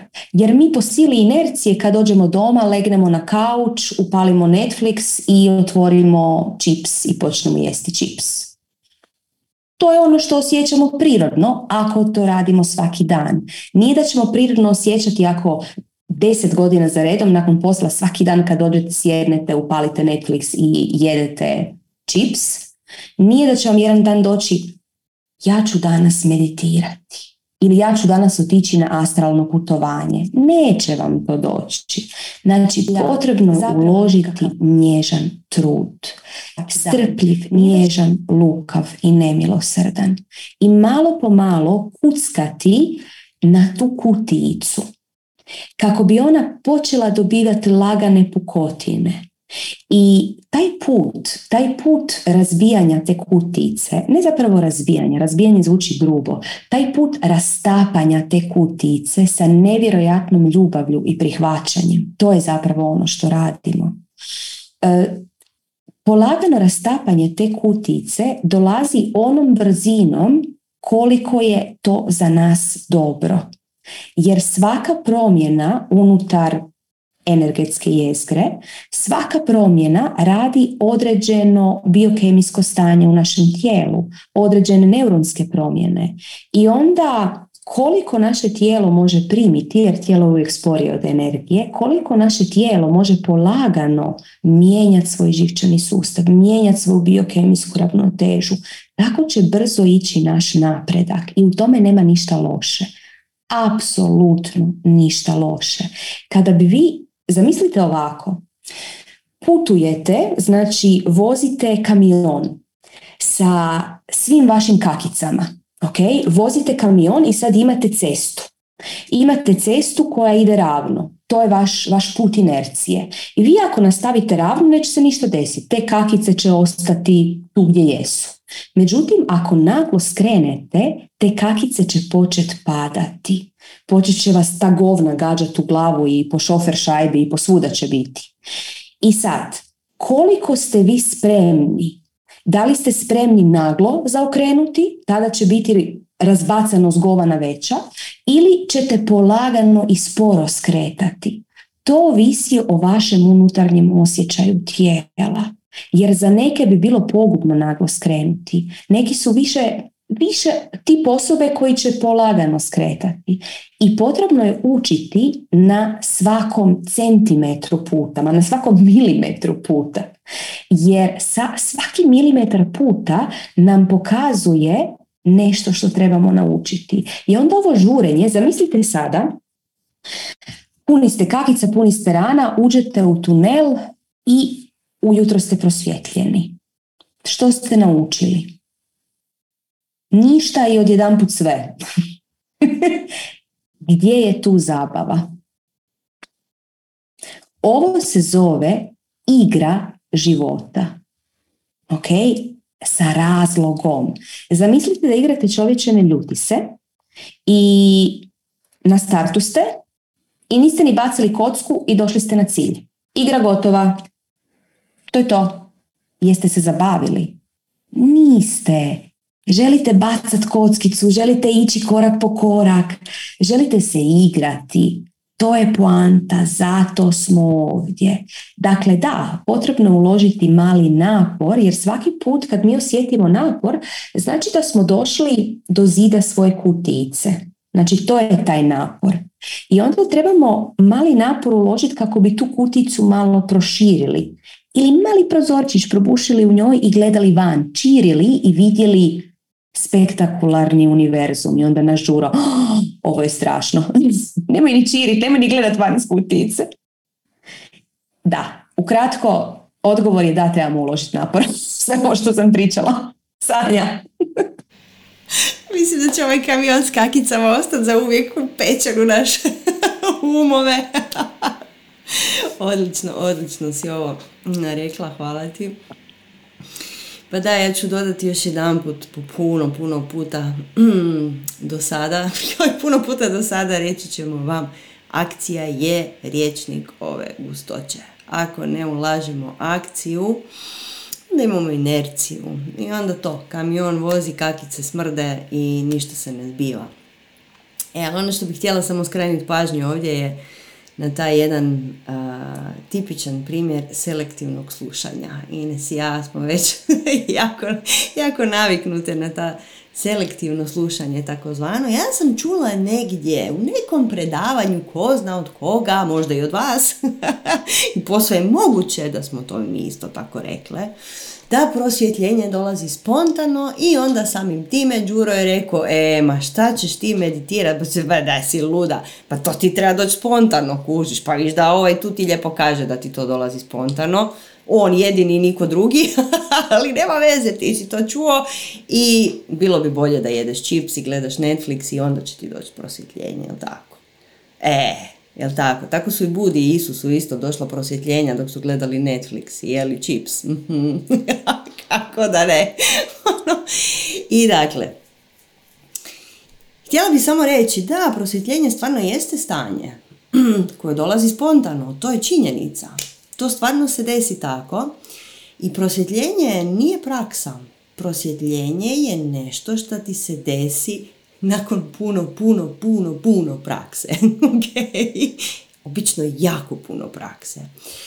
I isto kao i meditacija, vi ste isto tako puno puta čuli da smo mi rekli da meditacija nije akcija nego stanje. Jer ti ne možeš raditi meditaciju. Mi kažemo sjesti u meditaciju, ali to je upravo metafora.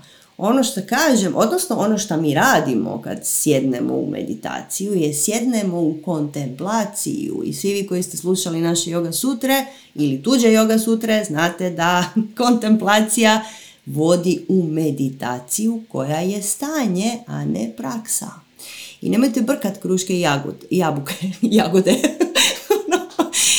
um, kao što meditacija dođe s vremenom kad ti napraviš dobre temelje, kontempliraš godinama, svaki dan, više puta dnevno, isto tako i prosvjetljenje definitivno dođe kad posložiš temelje da se ono dogodi.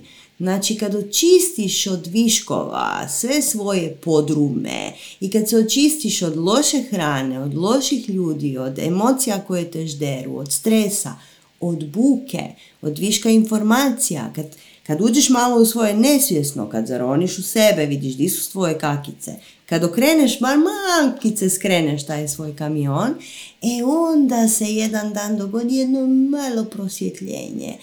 Da si najsretniji na svijetu i onda zabilježiš to stanje i nastaviš raditi dalje svaki dan. Sjediš u meditaciju, radiš svoje prakse, radiš sve prakse koje znaš da postoje i onda za x vremena desi se novi mali aha moment, a vidio i tako lijepo. E. Tako da, evo, nije se Buda prosvjetlio tako što je ležao ispod bodi stabla, jeo čips, ok, i popio litru vina i sa drugarima bio u birti prije toga, tako, nije. Nego je čovjek kontemplirao dugo. Tako da praksa je nažalost potrebna, jako je potrebna i Akcija kao riječnikove gustoće, zapamtite, akcija, ne promišljanje, ne kontempli, ne filozofiranje.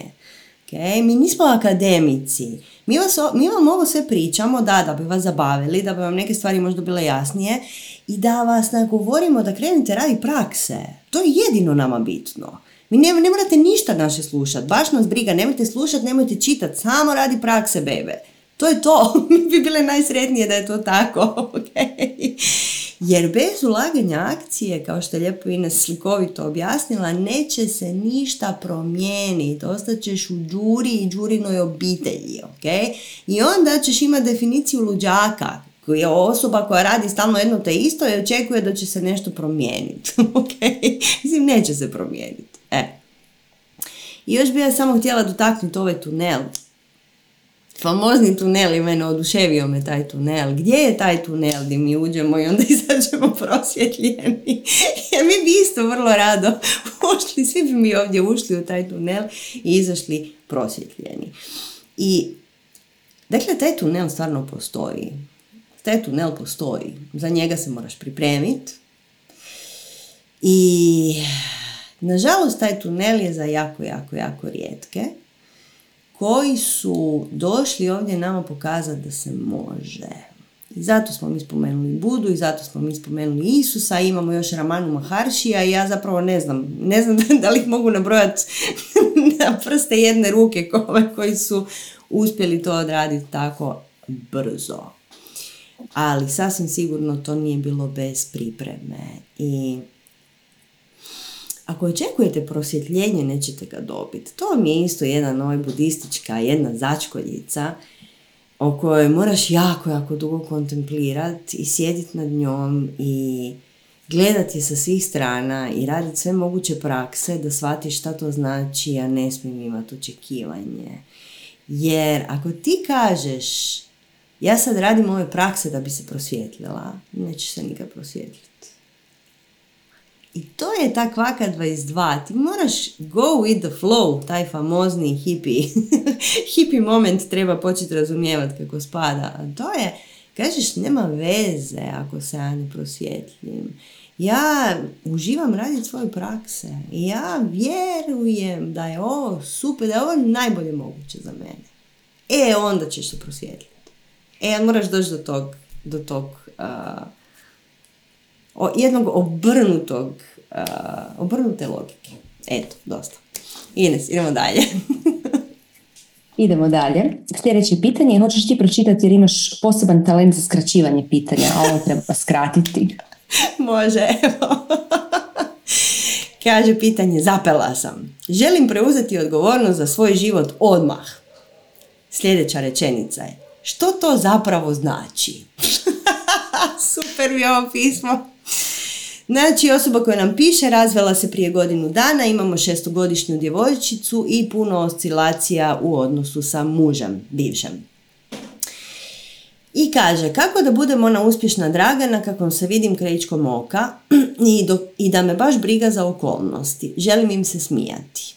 Prečesto sam s emocijama na ljubav tuga, stalno se drže za ruku i Život živim uvijek na korak do onoga što želim i što trebam učiniti da bih to i ostvarila. E, imamo osjećaj manje vrijednosti, hvala Bogu, svi ga imamo, sve je u redu, Dragana. I kaže, uživam svaki dan, osjećam predivnu radost, nježnost, primam ljubav i dajem je svaki dan u radu sa predivnim klijentima. 90% vremena imam svoje ružičaste naočale koje obožavam i ne bih ih skidala. Međutim, puna sam ideja i tako dalje i tako dalje, ali i nedosljednosti u akciji i praksi. I sad ja sam skratila malo ovo pitanje, ali vidite vi svi skupa da je to pitanje toliko zbunjeno, kao i ono malo prije koje smo imali Znači sa svih strana svega i svačega. Te imam narančaste naočale koje ne želim skidati, ali sam nedosljedna i u akciji i u praksi, pa imam tugu, pa imam ljubav, pa imam nesređene odnose s mužem. Čovječe, 150 čamara smo upravo dobile. jako, jako veliku zbunjenost osjećam u ovom pitanju. Znači, prvo pitanje, jesi ti sretna ili nisi sretna? Mislim, jel imaš ružičaste naočale ili nemaš ružičaste naočale? Što se desi kad skineš te ružičaste naočale? Jesi slobodna? Nisi slobodna. Jesi tužna? Jesi ljuta? Šta je? Šta je s ovim? I svaki put kad vidite ovakve riječi, to je jedan divan pokazatelj potpunog nedostatka centra. Znači, tko sam ja, gdje je moja osobna moć, što sam ja došla, gdje koja je moja svrha, šta ja radim u ovom životu, šta ja želim od ovog života, šta ja doista živim ovdje. Ne? I imate u ovoj ceremonijalnoj magiji jednu praksu koja se zove srednji stup. Baš zbog toga i ona je jedna od prvih i uskoro ćemo čak imati radionicu o tome, ali nije ovo za marketing, nego više, znači, taj srednji stup, isto koji budin srednji put. Što to zapravo znači? Znači, mi živimo u ovoj dualnosti i nas konstantno naš džurica baca te ljevo, te desno, te mrak, te svjetlo, te tuga, te ljubav, te ljubomora, te zavist, te sretna sam pa nisam, pa sam slobodna pa nisam. znači, to, to je ta dualnost u kojoj mi živimo. Doslovce ko klatno, mi se konstantno klatimo, lijevo, desno, lijevo, desno, zato je nemamo centra. A šta je u centru? U centru je prvo i osnovno, ja volim sebe, volim svoj život i znam šta želim od njega. To je u centru. I to prestravi naše džure i džurđe i sve ostale. Međutim, jednom kad nađeš taj centar, taj se nema ljepšeg osjećaja od toga. I zato vam postoje te prakse koje se zovu, na primjer, srednji stup, ona vodi doslovce u to da, a, ajmo zanemariti ovo crno i bijelo, ljubav, mržnja, lijepo, dobro, zlo, bla, ono, sto problema imam, zato jer se ne mogu odlučiti, ne znam se odlučiti, je li ovo crno ili bijelo. Jer ti nisi u centru, nego si malo tamo, malo tamo, kod da te život mlati. I to bacanje na sve strane uh, se rješava meditacijom odnosno tom, tim nalaženjem srednjeg puta. I znači cijela budina nauka je srednji put. Sjedi u meditaciju i onda kao da lagano nestaju, kao da se gube, gube te velike dualnosti. Odjednom počneš shvaćati da zapravo ne postoji dobro i zlo. Nego samo tvoje tumačenje dobro i zla. Ne postoji svjetlost i tama. okay? Nego postoji tvoje tumačenje šta je svjetlo, šta je tama. I kad ti nađeš svoj centar, te te stvari prestanu bacakat i ti shvatiš da istovremeno živiš i slobodu i neslobodu. Jer je samo to zapravo je istina sve. Istina je da si ti sve. okay? A dokle god si ti zbunjen i pitaš se, joj ja bi slobodu, jel imam ja slobodu, jel ja živim slobodu ili bih htio slobodu, bla bla, Đurica luduje, akademik unutra piše diplomske radove i doktorate, kužiš, umjesto da sjedneš u meditaciju i shvatiš da imaš onoliku slobodu koliku si samome sebi daješ. Točka. To je srednji put. Tako da naći svoj centar je strahovito bitno. Mislim, najvažnije je, jer tek iz tog centra možeš se početi ponašati odgovorno prema svom životu. I tek kad si ti u centru, onda možeš prestati okrivljavati vanjske okolnosti za svoje situacije i on mi je rekao ono, a znaš šta mi je napravio. Niko ti ništa nije napravio, sve samom sebi radiš, ok?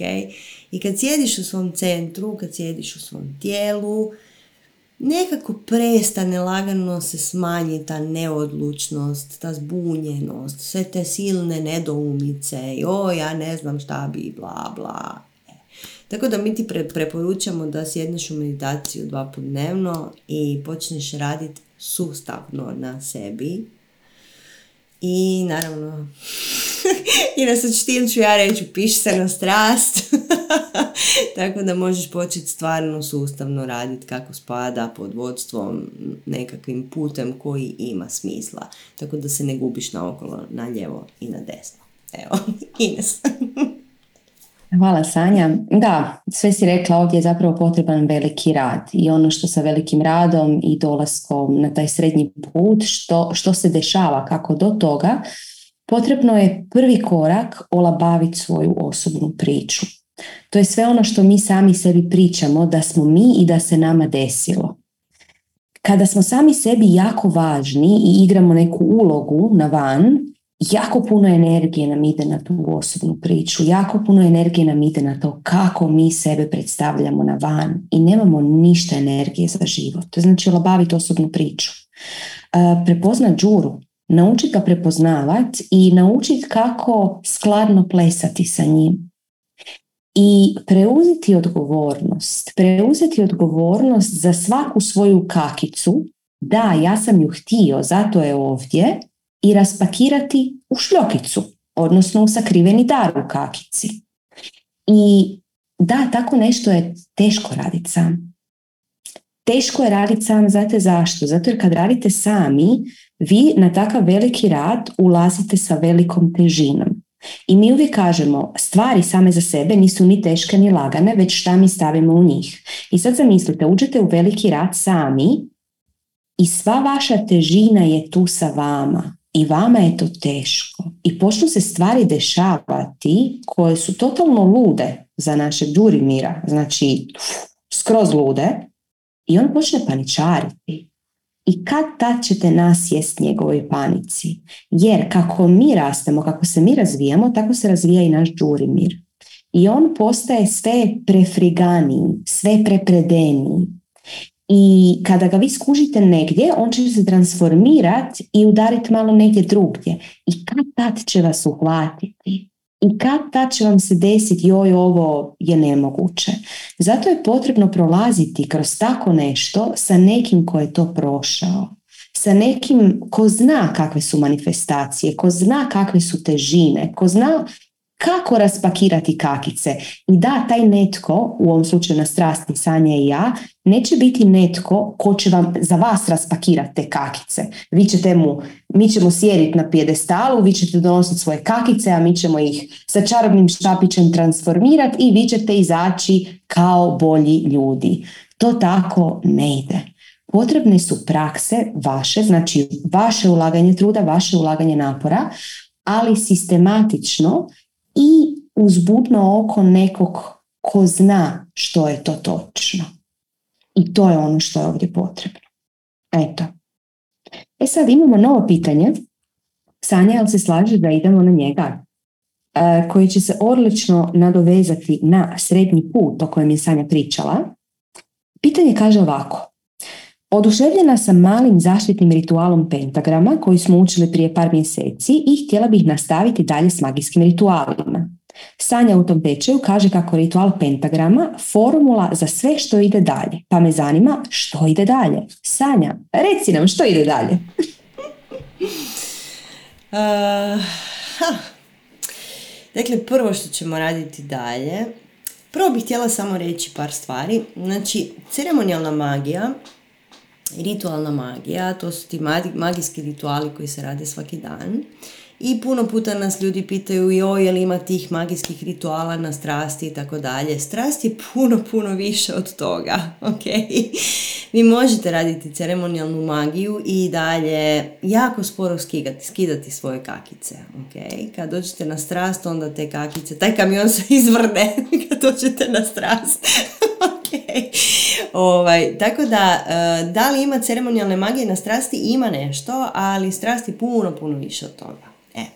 Što se tiče ceremonijalne magije, znači mi je podučavamo usporedo, usporedo sa strasti i e, radimo to na jedan tradicionalni način kako se to radilo u tradicionalnim redovima. Zato što znate da Ines ja volimo taj tradicionalni element zato što je on se pokazao koristan i pokazalo se da tradicija ima jako, jako puno znanja tu i da je da su drevna znanja pametnija od svih naših malih đurica koji bi nešto prčkali po tome svemu.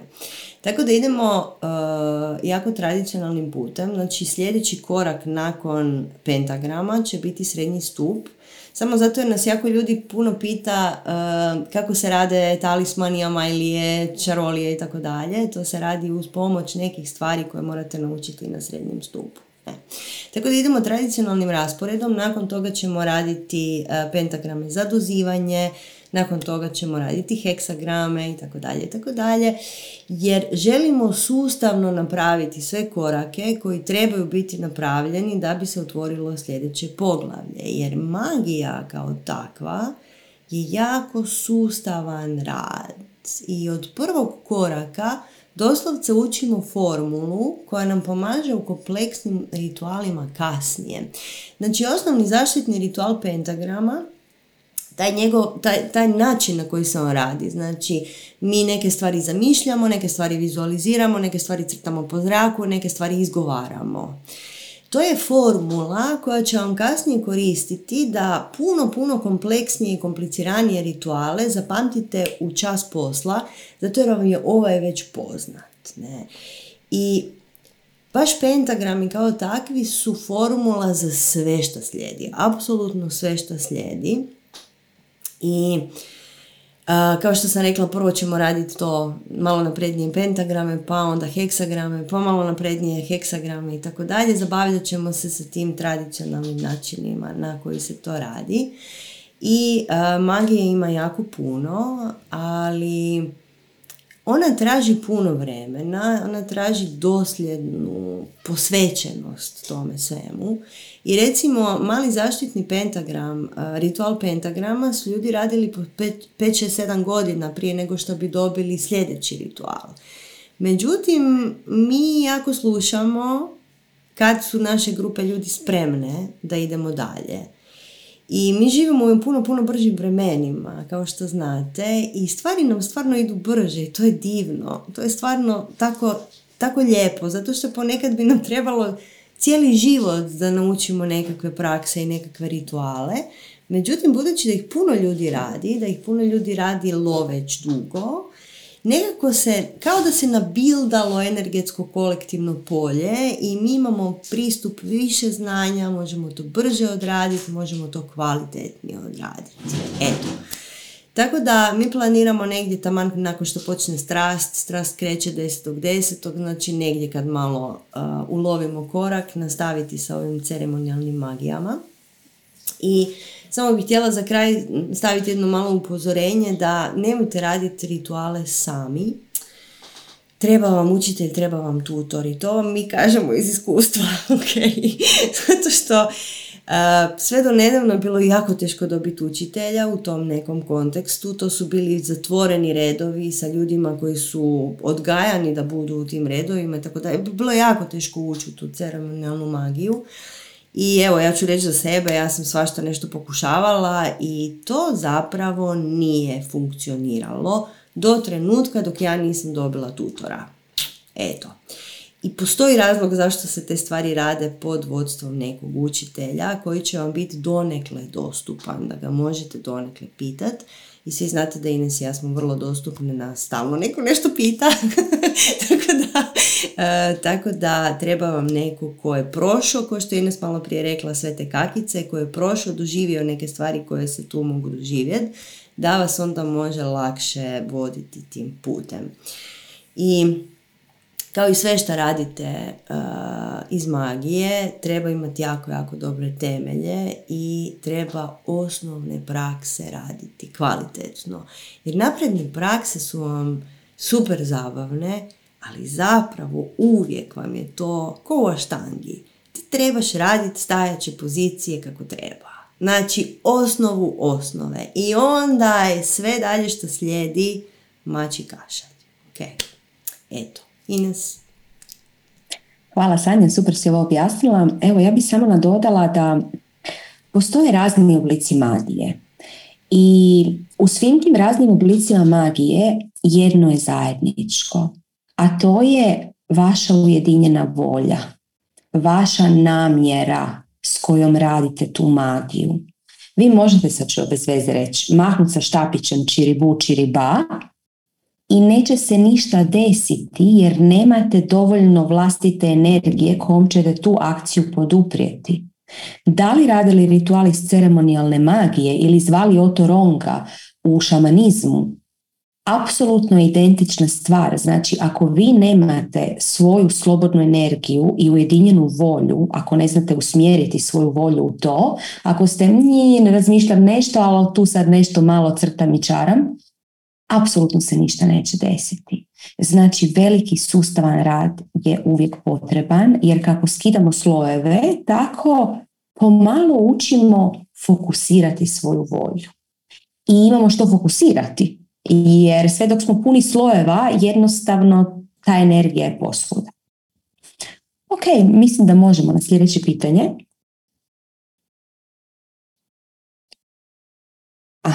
Sljedeće pitanje kaže, kako postići kroz prakse da uspiješ vidjeti energije oko sebe, entitete, anđele, da dobijem potvrdu svega što osjetim od dodira do prisutnosti. Ali kako da onda to oči vide? Znači, netko bi baš htio vidjeti zato da bi dobio potvrdu da zna da je to stvarno. Sanja, hoćeš ti? može. može, može, super je ovo zabavno. Pa, prvo i osnovno u magiji, ako tražite potvrdu, nećete je dobiti svi vi koji ste prošli recimo taj naš tečaj tarota, onda znate da ako idete testirat karte, a, a, neće vam dati. Magija vam ne da testiranje, okay? nego morate kultivirati vjeru i raditi to svaki dan i onda se stvari počnu događati. Ali ono što bih htjela reći, ovoj, ne znam ko je ovo pitao, um, Znači nije poanta da morate moći vidjeti i zapravo je problem hrvatskog jezika, to smo Ines ja ustanovile neki dan kad smo čitali ovo pitanje, shvatili smo da je zapravo problem u hrvatskom jeziku gdje mi imamo riječ vidovitost. I nemamo riječi, mi smo pokušali prevest, bilo nam je jako zabavno pokušavati prevest ove stvari koje ćemo vam sad ispričati, ali nismo uspjeli, neke jednostavno nije išlo, jer mi u hrvatskom jeziku nemamo riječi za to. Znači mi kad kažemo vidovitost, mi, onda ljudi misle da svi vide energije, entitete, spirite i tako dalje. Ali to nije uopće, to čak nije niti najrazvijenije magijsko, nazovimo, osjetilo, vid. Najčešće ljudi imaju razvijena neka skroz druga osjetila i neki čuju, neki osjećaju okuse, neki osjećaju mirise, neki znaju, neki osjećaju baš osjete. I u, u, u riječniku engleskog jezika vi imate sve te stvari, znači imate clairvoyance, to je vidovitost, imate clairsentience, znači to je kad ti doslovce osjetiš taj osjet unutar, preuzimaš osjet nečiji unutar tijela, na primjer, osjetiš tugu ili nadu ili razočaranje ili grč u tijelu ili bol u tijelu ili nekom dijelu tijela osjetiš da nekog nešto boli, na primjer. Okay? Znači doslovce osjet, ali isto tako i osjećaj. Znači može biti i emocija. Ne? I kad ljudi kažu da su empati, vrlo često su zapravo, zapravo clairsentient. Mi smo probali to prevesti, samo ne možemo, nemamo hrvatsku riječ za to. Osjetilnost ili tako nekako bi to bilo, ne. to se zapravo svima nama događa. Zapravo, mislim, svi su ljudi vidoviti, okay? Svi mi osjetimo druge ljude, samo kako su naša osjetila nerafinirana, kako se mi nismo bavili, nismo vježbali, onda ne znamo. Ali mi uđemo recimo u neku prostoriju i puno ljudi će vam osjetiti, ne znam, tjeskobu u nekoj prostoriji. I neće imati pojma da su osjetili tjeskobu zato što su zapravo zablokirani njihovi vlastiti osjeti su im zablokirani. Ne, nisu očistili kakice pa ne znaju. Ali ili imate ljude koji kažu ja sam strašan empata, ja osjećam tuđe sve. Svi osjećamo tuđe sve. Sad je samo pitanje na koji način si ti zapravo fino poštimao to da vidiš šta je tvoje, a šta je tuđe. Ne? I zato su vam recimo jako, jako važni rituali zaštite. Malo prije smo spominjali ovaj ritual pentagrama, ali mi zapravo na strasti radimo jedan ritual koji je, eh, a zapravo je sličan, jako je, zapravo je isti, samo iz druge tradicije. Rituali zaštite su vam jako, jako važni ako ćete se, raditi, ako ćete se baviti bilo kakvim energetskim radom. Baš zbog toga jer morate znati šta je došlo izvana, morate znati šta je došlo od kuda. I kad recimo uđete u sobu u kojoj osjećate tjeskobu, ako su vaša osjetila dovoljno rafinirana, ako vi radite prakse magijske svaki dan, ako ste na strasti recimo, ili to radite nešto sustavno, vi ćete znati da je to zato jer se tu dogodilo točno to i to. To ćete znati. Neki će to vidjet unutarnjim okom, neki će to čut kao informaciju, neki će samo znati da je to tako, neki će vidjeti boje i oblike, okay? neki će okusiti, odnosno omirisat da se tu dogodila svađa. I naša osjetila su zapravo puno, puno žešći alati od onog kako mi njih koristimo. I kad kreneš rafinirati svoje osjetila kroz magijski rad i kad počneš stvarno doživljavati te, ne znam, clairaudience, takozvani, odnosno, kako smo to nazvali, Ines? Audiovitost. Audi, audiovitost, e. To je znači kad ti doslovce čuješ nešto i onda kažeš je ti si luda imaš glasove u glavi, ali ne, ne. Ko da čuješ informaciju. I recimo, kad kanalizirate, vam se to događa, bar se to meni događa. Nije nužno da se vama događa. Recimo, kad kanalizirate neka druga bića ili svoje više ja ili odete komunicirati s nekim spiritima i tako dalje. Znači, doslovce ja, meni se čini kao da čujem neke riječi u svojim, nazovimo, ušima i onda ih mogu prevesti kroz svoje, kroz svoje biće u nekakav jezik. I recimo to je način na koji ja radim tarot. I nemojte me zvati za tarot jer ne radim tarot, nemam vremena za to. Ali kad se desi neka super okolnost nekoj osobi da je otvorim tarot, ja zapravo ne gledam karte, nego dobivam informacije kroz riječi, kroz znam da je nešto tako i kroz razno razne slike. I to je recimo moj, moj osobni način na koji je meni najdraže raditi. Imate ljude koji mirišu. I to je meni uvijek fascinantno, meni taj osjet mi nije tako jako, jako razvijen. I recimo uh, mirisanje ćete razvijati tako što stvarno doslovce idete mirisati na okolo, razno razne stvari. I recimo naše emocije imaju miris. Ne znam da li ste to znali, ali sad kad to znate, vi možete pomirisati tuđu emociju. I recimo, ne znam, osjećaj manje vrijednosti ima vrlo specifičan miris osjećaj nedovoljnosti ima ne, odličan miris. Osjećaj ponosa ima vrlo zanimljiv miris. Znači, moramo početi razvijati zapravo svoje osjetila da bismo onda vidjeli koje od naših osjetila su naj najrafiniranija da mi možemo njima ući u te nazovimo nevidljive svjetove ali u principu to vam je svima vrlo dostupno i samo je pitanje interesa da li ćete se s time baviti. Eto, ne morate imati nikakav ekstra senzor, okay. samo vas mora zanimati i morate raditi, morate ulagati akciju, bez toga nema ničeg. Eto, Ines. pa da, kao što je Sanja rekla, mislim, ta sva osjetila su suptilna osjetila i prije nego što se krenete uh, klasificirati, jer mi jako volimo klasificirati, pa koji je moj, šta sam ja, odmah to počnete razmišljati, znajte da je vrlo često da imate kombinaciju toga. Inače, Sanja, dobili smo na chat, ne znam si vidjela, odličan drugi naziv za audiovitost.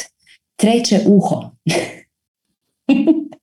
Tako da da, Znači, vrlo često smo nekakva kombinacija. Kombinacija smo svih tih. Evo, Sanja je rekla da recimo ima baš to treće uho razvijeno. Kod mene nije treće uho nimalo razvijeno.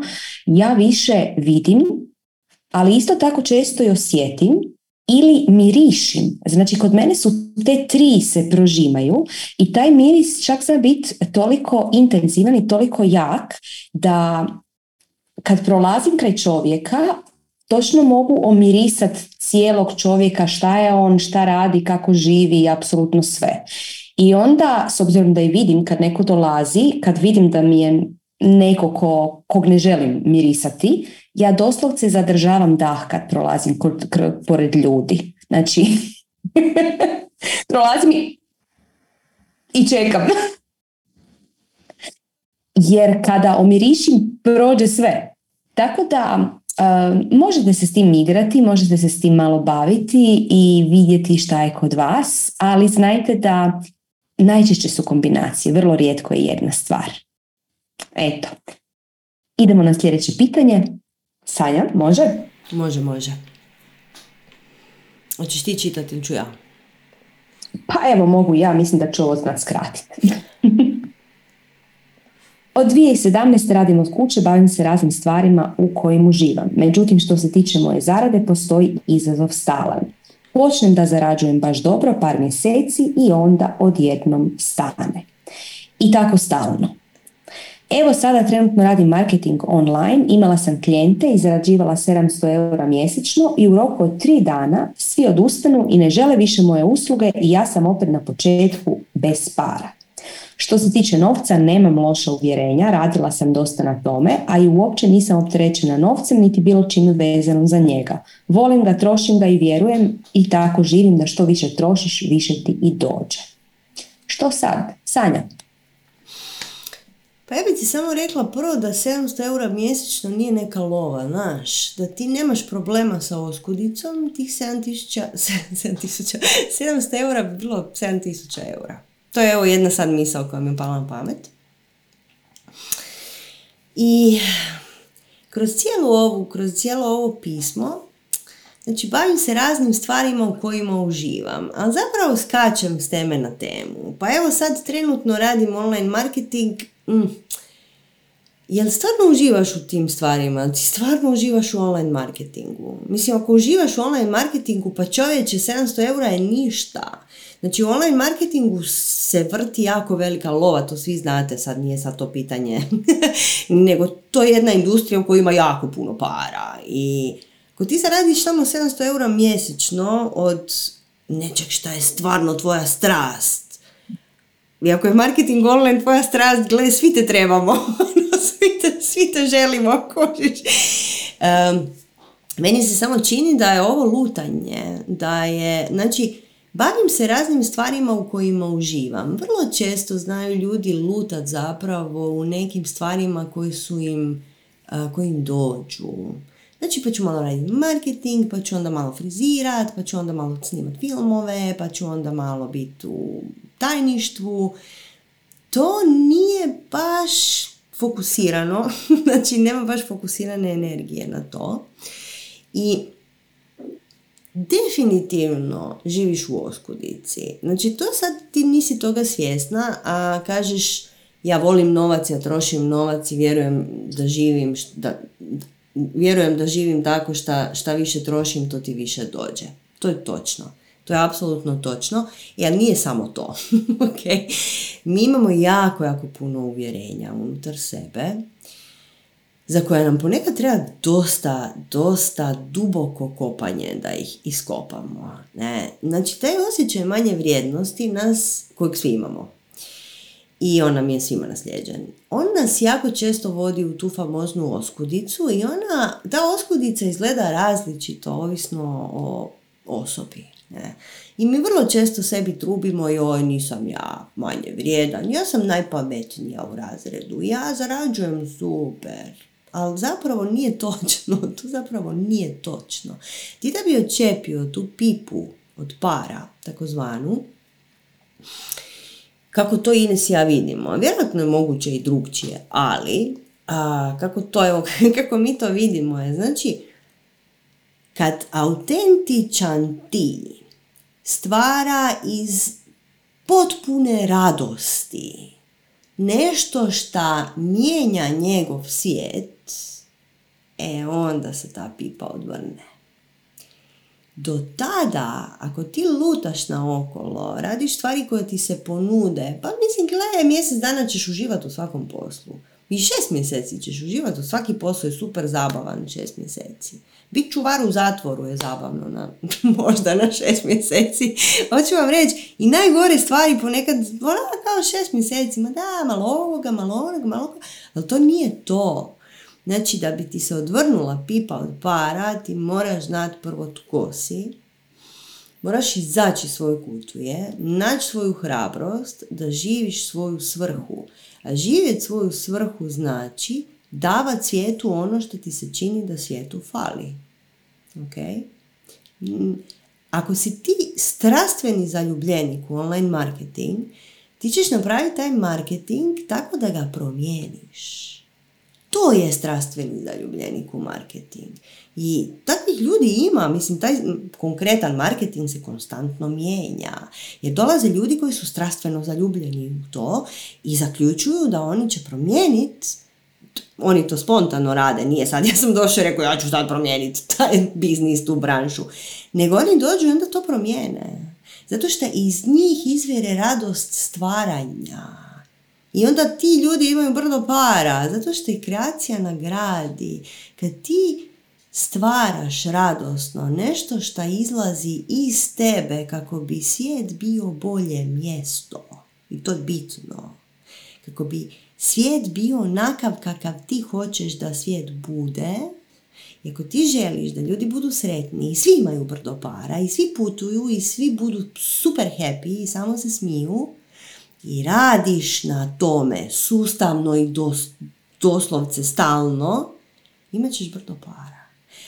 Ako se ograničavaš sa ciframa, ako se ograničavaš time da radiš neke stvari posla i para radi, nećeš nikad odvrnuti tu pipu do kraja.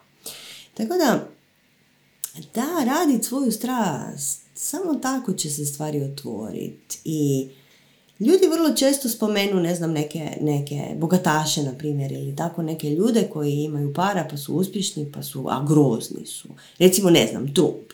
Trump, sorry, Trump. Trump. Znači, Donald Trump, ja sam čitala njegovu knjigu pred jedno 20 godina o organizaciji vremena.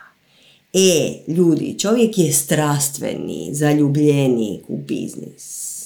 I on će uvijek imat para, jer on stvara novi svijet. On se nama može sviđat, ne sviđat, možemo misliti tisuću glupih stvari o njemu, ali čovjek stvara strastveno iz radosti svoj svijet. Točka. I onda je njegova pipa odvrnuta. Okay? Znači nije poanta dobrog i lošeg, nego šta bi ti, kako bi ti htjela da tvoj svijet izgleda. I onda će se stvari tvoriti. Ines. Hvala Sanja. Da, sve ovo što je Sanja pričala zapravo dolazi novo doba. Novo doba je već ovdje, o tome smo pričali. I novo doba ima posebnu vibraciju. Ako ti u novom dobu radiš nešto da bi preživio, radiš nešto jer moraš, ti ćeš propasti. Na neki način. Novo doba, pod navodnicima, trpi samo one ljude koji svojim radom čime čine najbolje moguće za svijet, a s time i najbolje moguće za sebe. I zato sve ovo što je sad Sanja rekla, saželi smo u par pitanja koja si možeš postaviti. To su, kao prvo, što misliš da svijetu nedostaje? Prvo pitanje koje si postaviš. Drugo pitanje, da li radim svoju strast? Treće pitanje, da li sam autentična? Četvrto pitanje, da li stvaram ili recikliram ideje s putokaza starog doba? I kad si odgovoriš na ta pitanja, tu ćeš već doći do nekih spoznaja. A što se tiče ovih uvjerenja koje, o kojima pričaš, da svi ljudi koji tvrde da su razriješili sva svoja uvjerenja, su ih uistinu razriješili, svijet bi bio potpuno drugačije mjesto. Znači, poanta je da smo mi puni kakica koje mi ne vidimo, jer su kakice u slojevima i onda mi polagano skidamo sloj po sloj i mi ne vidimo 57. sloj, vidimo prvi. I onda kad skinemo prvi, skinemo i mislimo da smo carevi svijeta, to, prosvjetljeni smo, evo ga, i onda dođe neka kakica nova i onda nas se počnemo grist. Joj kako, ja toliko radim, toliko meditiram, a gle kakva sam, užas. I onda to riješimo i onda smo opet carevi cijelog univerzuma. I onda opet padnemo. Znači sve su to, e, sve su to slojevi koji malo po malo idu. I reći da smo se riješili svih svojih uvjerenja, a nalaziš se na mjestu u životu gdje svjesno ne želiš biti, znači da tvoja svijest, svjesnost i podsvjesnost i nesvjesnost ne nisu usuglašene. Svako vuče u svoju stranu i zato se ovo tu dešava. A zašto nisu usuglašene? Jer očito u podsvjesnom i nesvjesnom ima uvjerenja koja govore drugačije od onog što tvoj svjesni um govori. Eto. To je to i mislim da imamo još samo jedno pitanje, jel tako? pa ću ga evo pročitati, pa ćemo ga kratko se osvrnuti. Kaže, pitanje ima dva dijela. Majka, im, majka mi je jednom izgovorila kletvu. Nedavno sam je pitala da je povuče. Ona se toga ne sjeća jer nije osoba od kletvi i učila nas je da ne vjerujemo u kletve i praznovjerje. To je bilo izgovoreno jer sam ja povrijedila njeno drugo dijete, to jest mog brata. Što su kletve i kako se nositi s njima? Evo ćemo prvo taj dio Ines, pa onda... Evo ću samo kratko samo reći, danas smo vam već pričali o toj famoznoj uh, konstrukciji abrakadabra, stvaram kako govorim.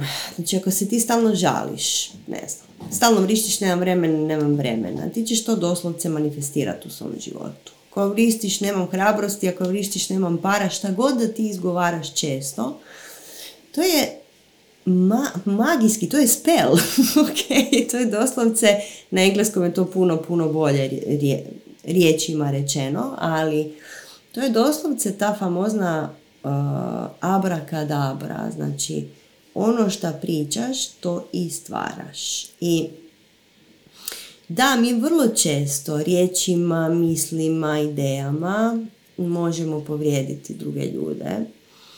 Možemo doslovce zabiti te energetske strelice u njih. Ne? I mi to najčešće radimo nesvjesno, isto kao i ova majka iz ove priče. Ona se ne sjeća da je ona tebe proklela.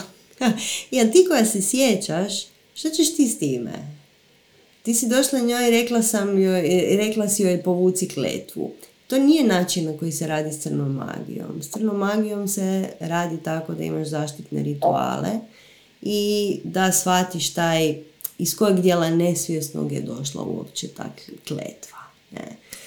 Ali, evo, samo ćemo još reći ovo, šta su kletve i kako se odnositi s njima. Kletve su, da, dio crne magije. Crna magija je uvijek kad ti želiš manipulirati drugim ljudima, čak i kad im e, navodnike želiš dobro, kad želiš da naprave ono što ti hoćeš da oni naprave, e, to vam je crna magija. Kletve su naravno sve te loše misli koje mi projiciramo prema drugim ljudima, ružne riječi i tako sve te neke stvari.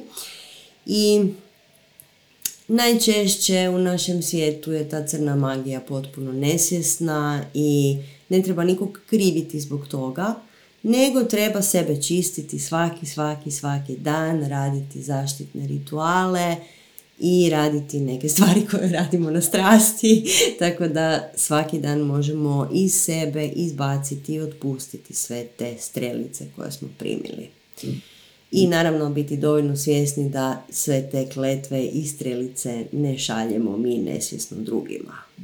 Eto, Ines. Hvala Sanja. Da, crna magija je ozbiljna stvar jer mi mislimo da je crna magija nešto sačuvano za neke filmove ili kultove ili čarobnjake, zle čarobnjake, da ćemo prepoznati crnu magiju jer će doći zao čarobnjak obučen u crno i nešto na nama mađijati.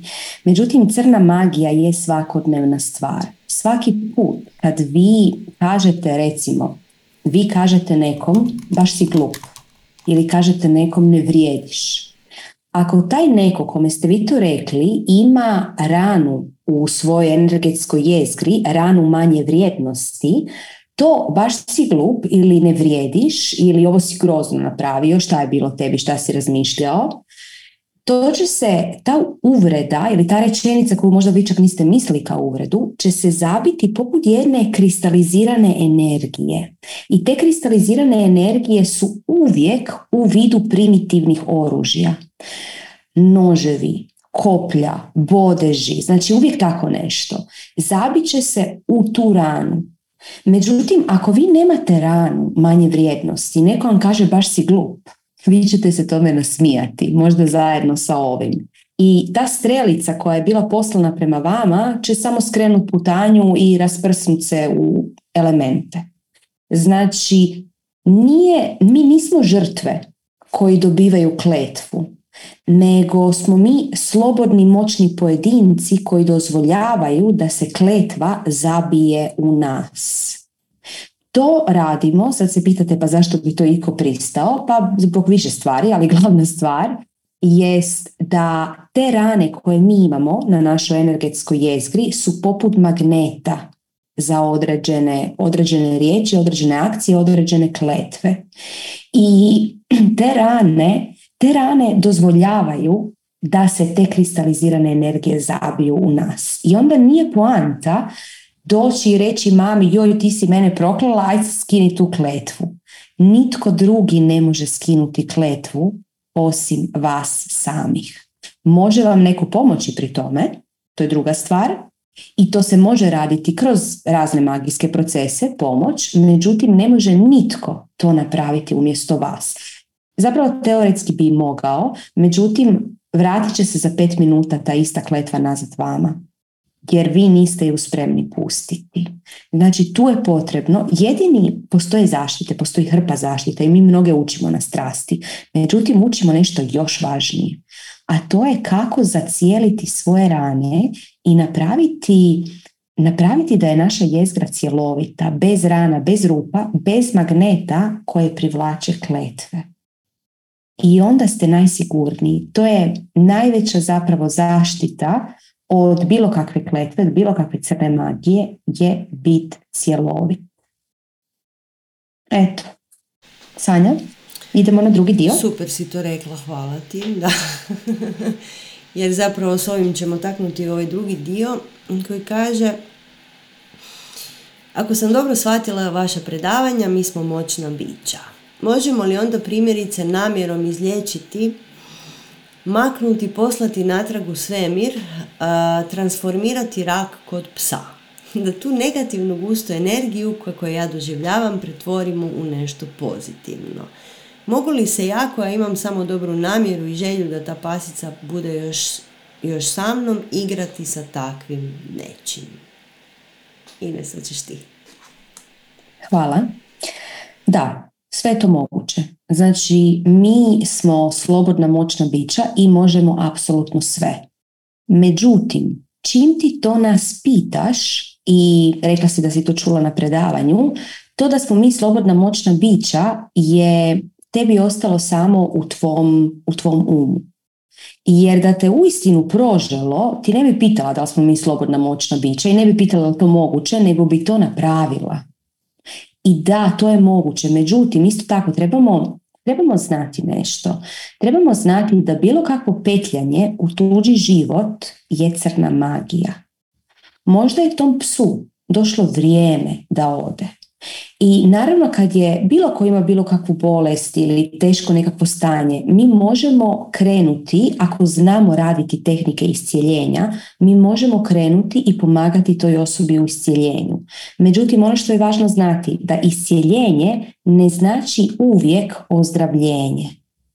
Mi moramo znati da svaka osoba ima svoj put i ponekad se ta kugla o kojoj smo pričali zarolala toliko snažno da više ne može skrenuti. Ili iz nekog razloga treba nastaviti tim putem. I ko smo sada mi da kažemo ja ću iscijeliti sve tvoje bolesti i maknuti ih. Znači da, možemo isciljivati osobu i pomoći joj da otpusti sve viška. Možda će ju to dovesti do ozdravljenja, ako je to ono što je najbolje za nju, a možda neće, možda će završiti smrću, međutim ona će u tu smrt ući lagana, ući svjesna i otići upravo tamo gdje treba otići. Eto, Sanja? Pa mislim da si sve rekla. hvala ti. I evo, mislim da je vrijeme da lagano privedemo ovaj šator kraju. Hvala vam svima što ste ostali svi do kraja. Ovo je wow, stvarno komplimenti pol za sve nas tu. Još jedan put ćemo vam, vas pozvati na strast Znači, upisi kreću večeras i upisi traju u teoriji do 29. Međutim, zapravo traju dok ne popunimo dovoljno mjesta. Imate prijemni da to ponovimo, tako da malo se pripremite ako želite, razmislite. Znači, u strast Mi ne želimo da vi upadnete, a kao ajde ovo su rekla pa idem ja. Ne, ne, ne, ne. Znači to je devet mjeseci minimum sustavnog rada, posvećivanja samom sebi, traženja vlastite osobne moći i vlastitih kakica.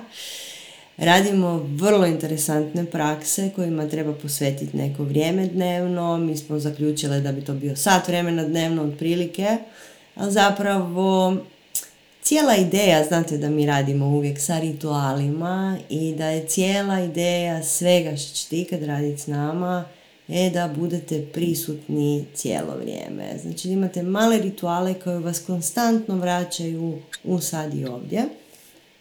I tako da strast je satkana od puno, puno rituala koji su prekrasni i mi ih jako volimo. I znači pripremite se na to da se stvarno fokusirate, da odradite to kako spada jer mi ne želimo ljude koji će doći raditi stvari na pola. Tako da ako želite dođite s nama, prijavite se čim prije zato što eto ne znamo ne znamo koliko ćemo ljudi primiti, ali imamo puno prijava. okay. I zato postoji taj prijemni. A što se tiče nekih datuma, znači do 29. u teoriji primamo prijave. 10.10. krećemo, prilike, mislim da je 10.10. 10, tako nešto. I imamo, viđamo se jednom tjedno i u principu kad upišete strast, prihvaćate tu ideju da ste 9 mjeseci u tome. Zašto 9 mjeseci, a ne 4 ili 2? Zato što neke stvari koje radimo na prvoj godini jednostavno toliko dugo traju. Znači treba vremena da se stvari razviju, da mi svi skupa dobijemo i to povjerenje u sebe i u zajednicu i u sve nas i da stvarno možemo ući dovoljno, dovoljno duboko. I cijela ideja strasti je da radimo stvari zajedno. I kad puno ljudi radi prakse zajedno, onda su te prakse puno lakše, puno brže, puno nježnije to sve zajedno, puno manje ima turbulencija. Ne? Tako da iskoristite ovu priliku da zajašete ovaj val jer evo, sad smo otvorili prijave za prvu godinu. Puno ljudi nas pita kao, joj, kao, a, mogu ja čekat sljedeću? Gle, ne znamo mi gdje ćemo mi biti sljedeće godine. ne znamo mi gdje ćemo mi biti bilo kad. I mi se zapravo vama obavezujemo da ćemo vas voditi sljedećih devet mjeseci. To je sve na što se obavezujemo. Tako da ako ovo želite, vrijeme vam je sad, pred ovu čudnu, čudnu zimu koja nam slijedi, za koju iskreno vjerujemo da će biti doista velika, velika podrška ovom našem radu. Evo, Ines. Hvala Sanja, da super si ovo rekla. Oh, kada koračimo na našem putu i kada putujemo našim putem, dese se na tom putu određeni prozori, određeni procjepi koji nam uđu, koji nam nude da možemo proći u neku malo drugačiju vibraciju realnosti, da malo promijenimo svoj put.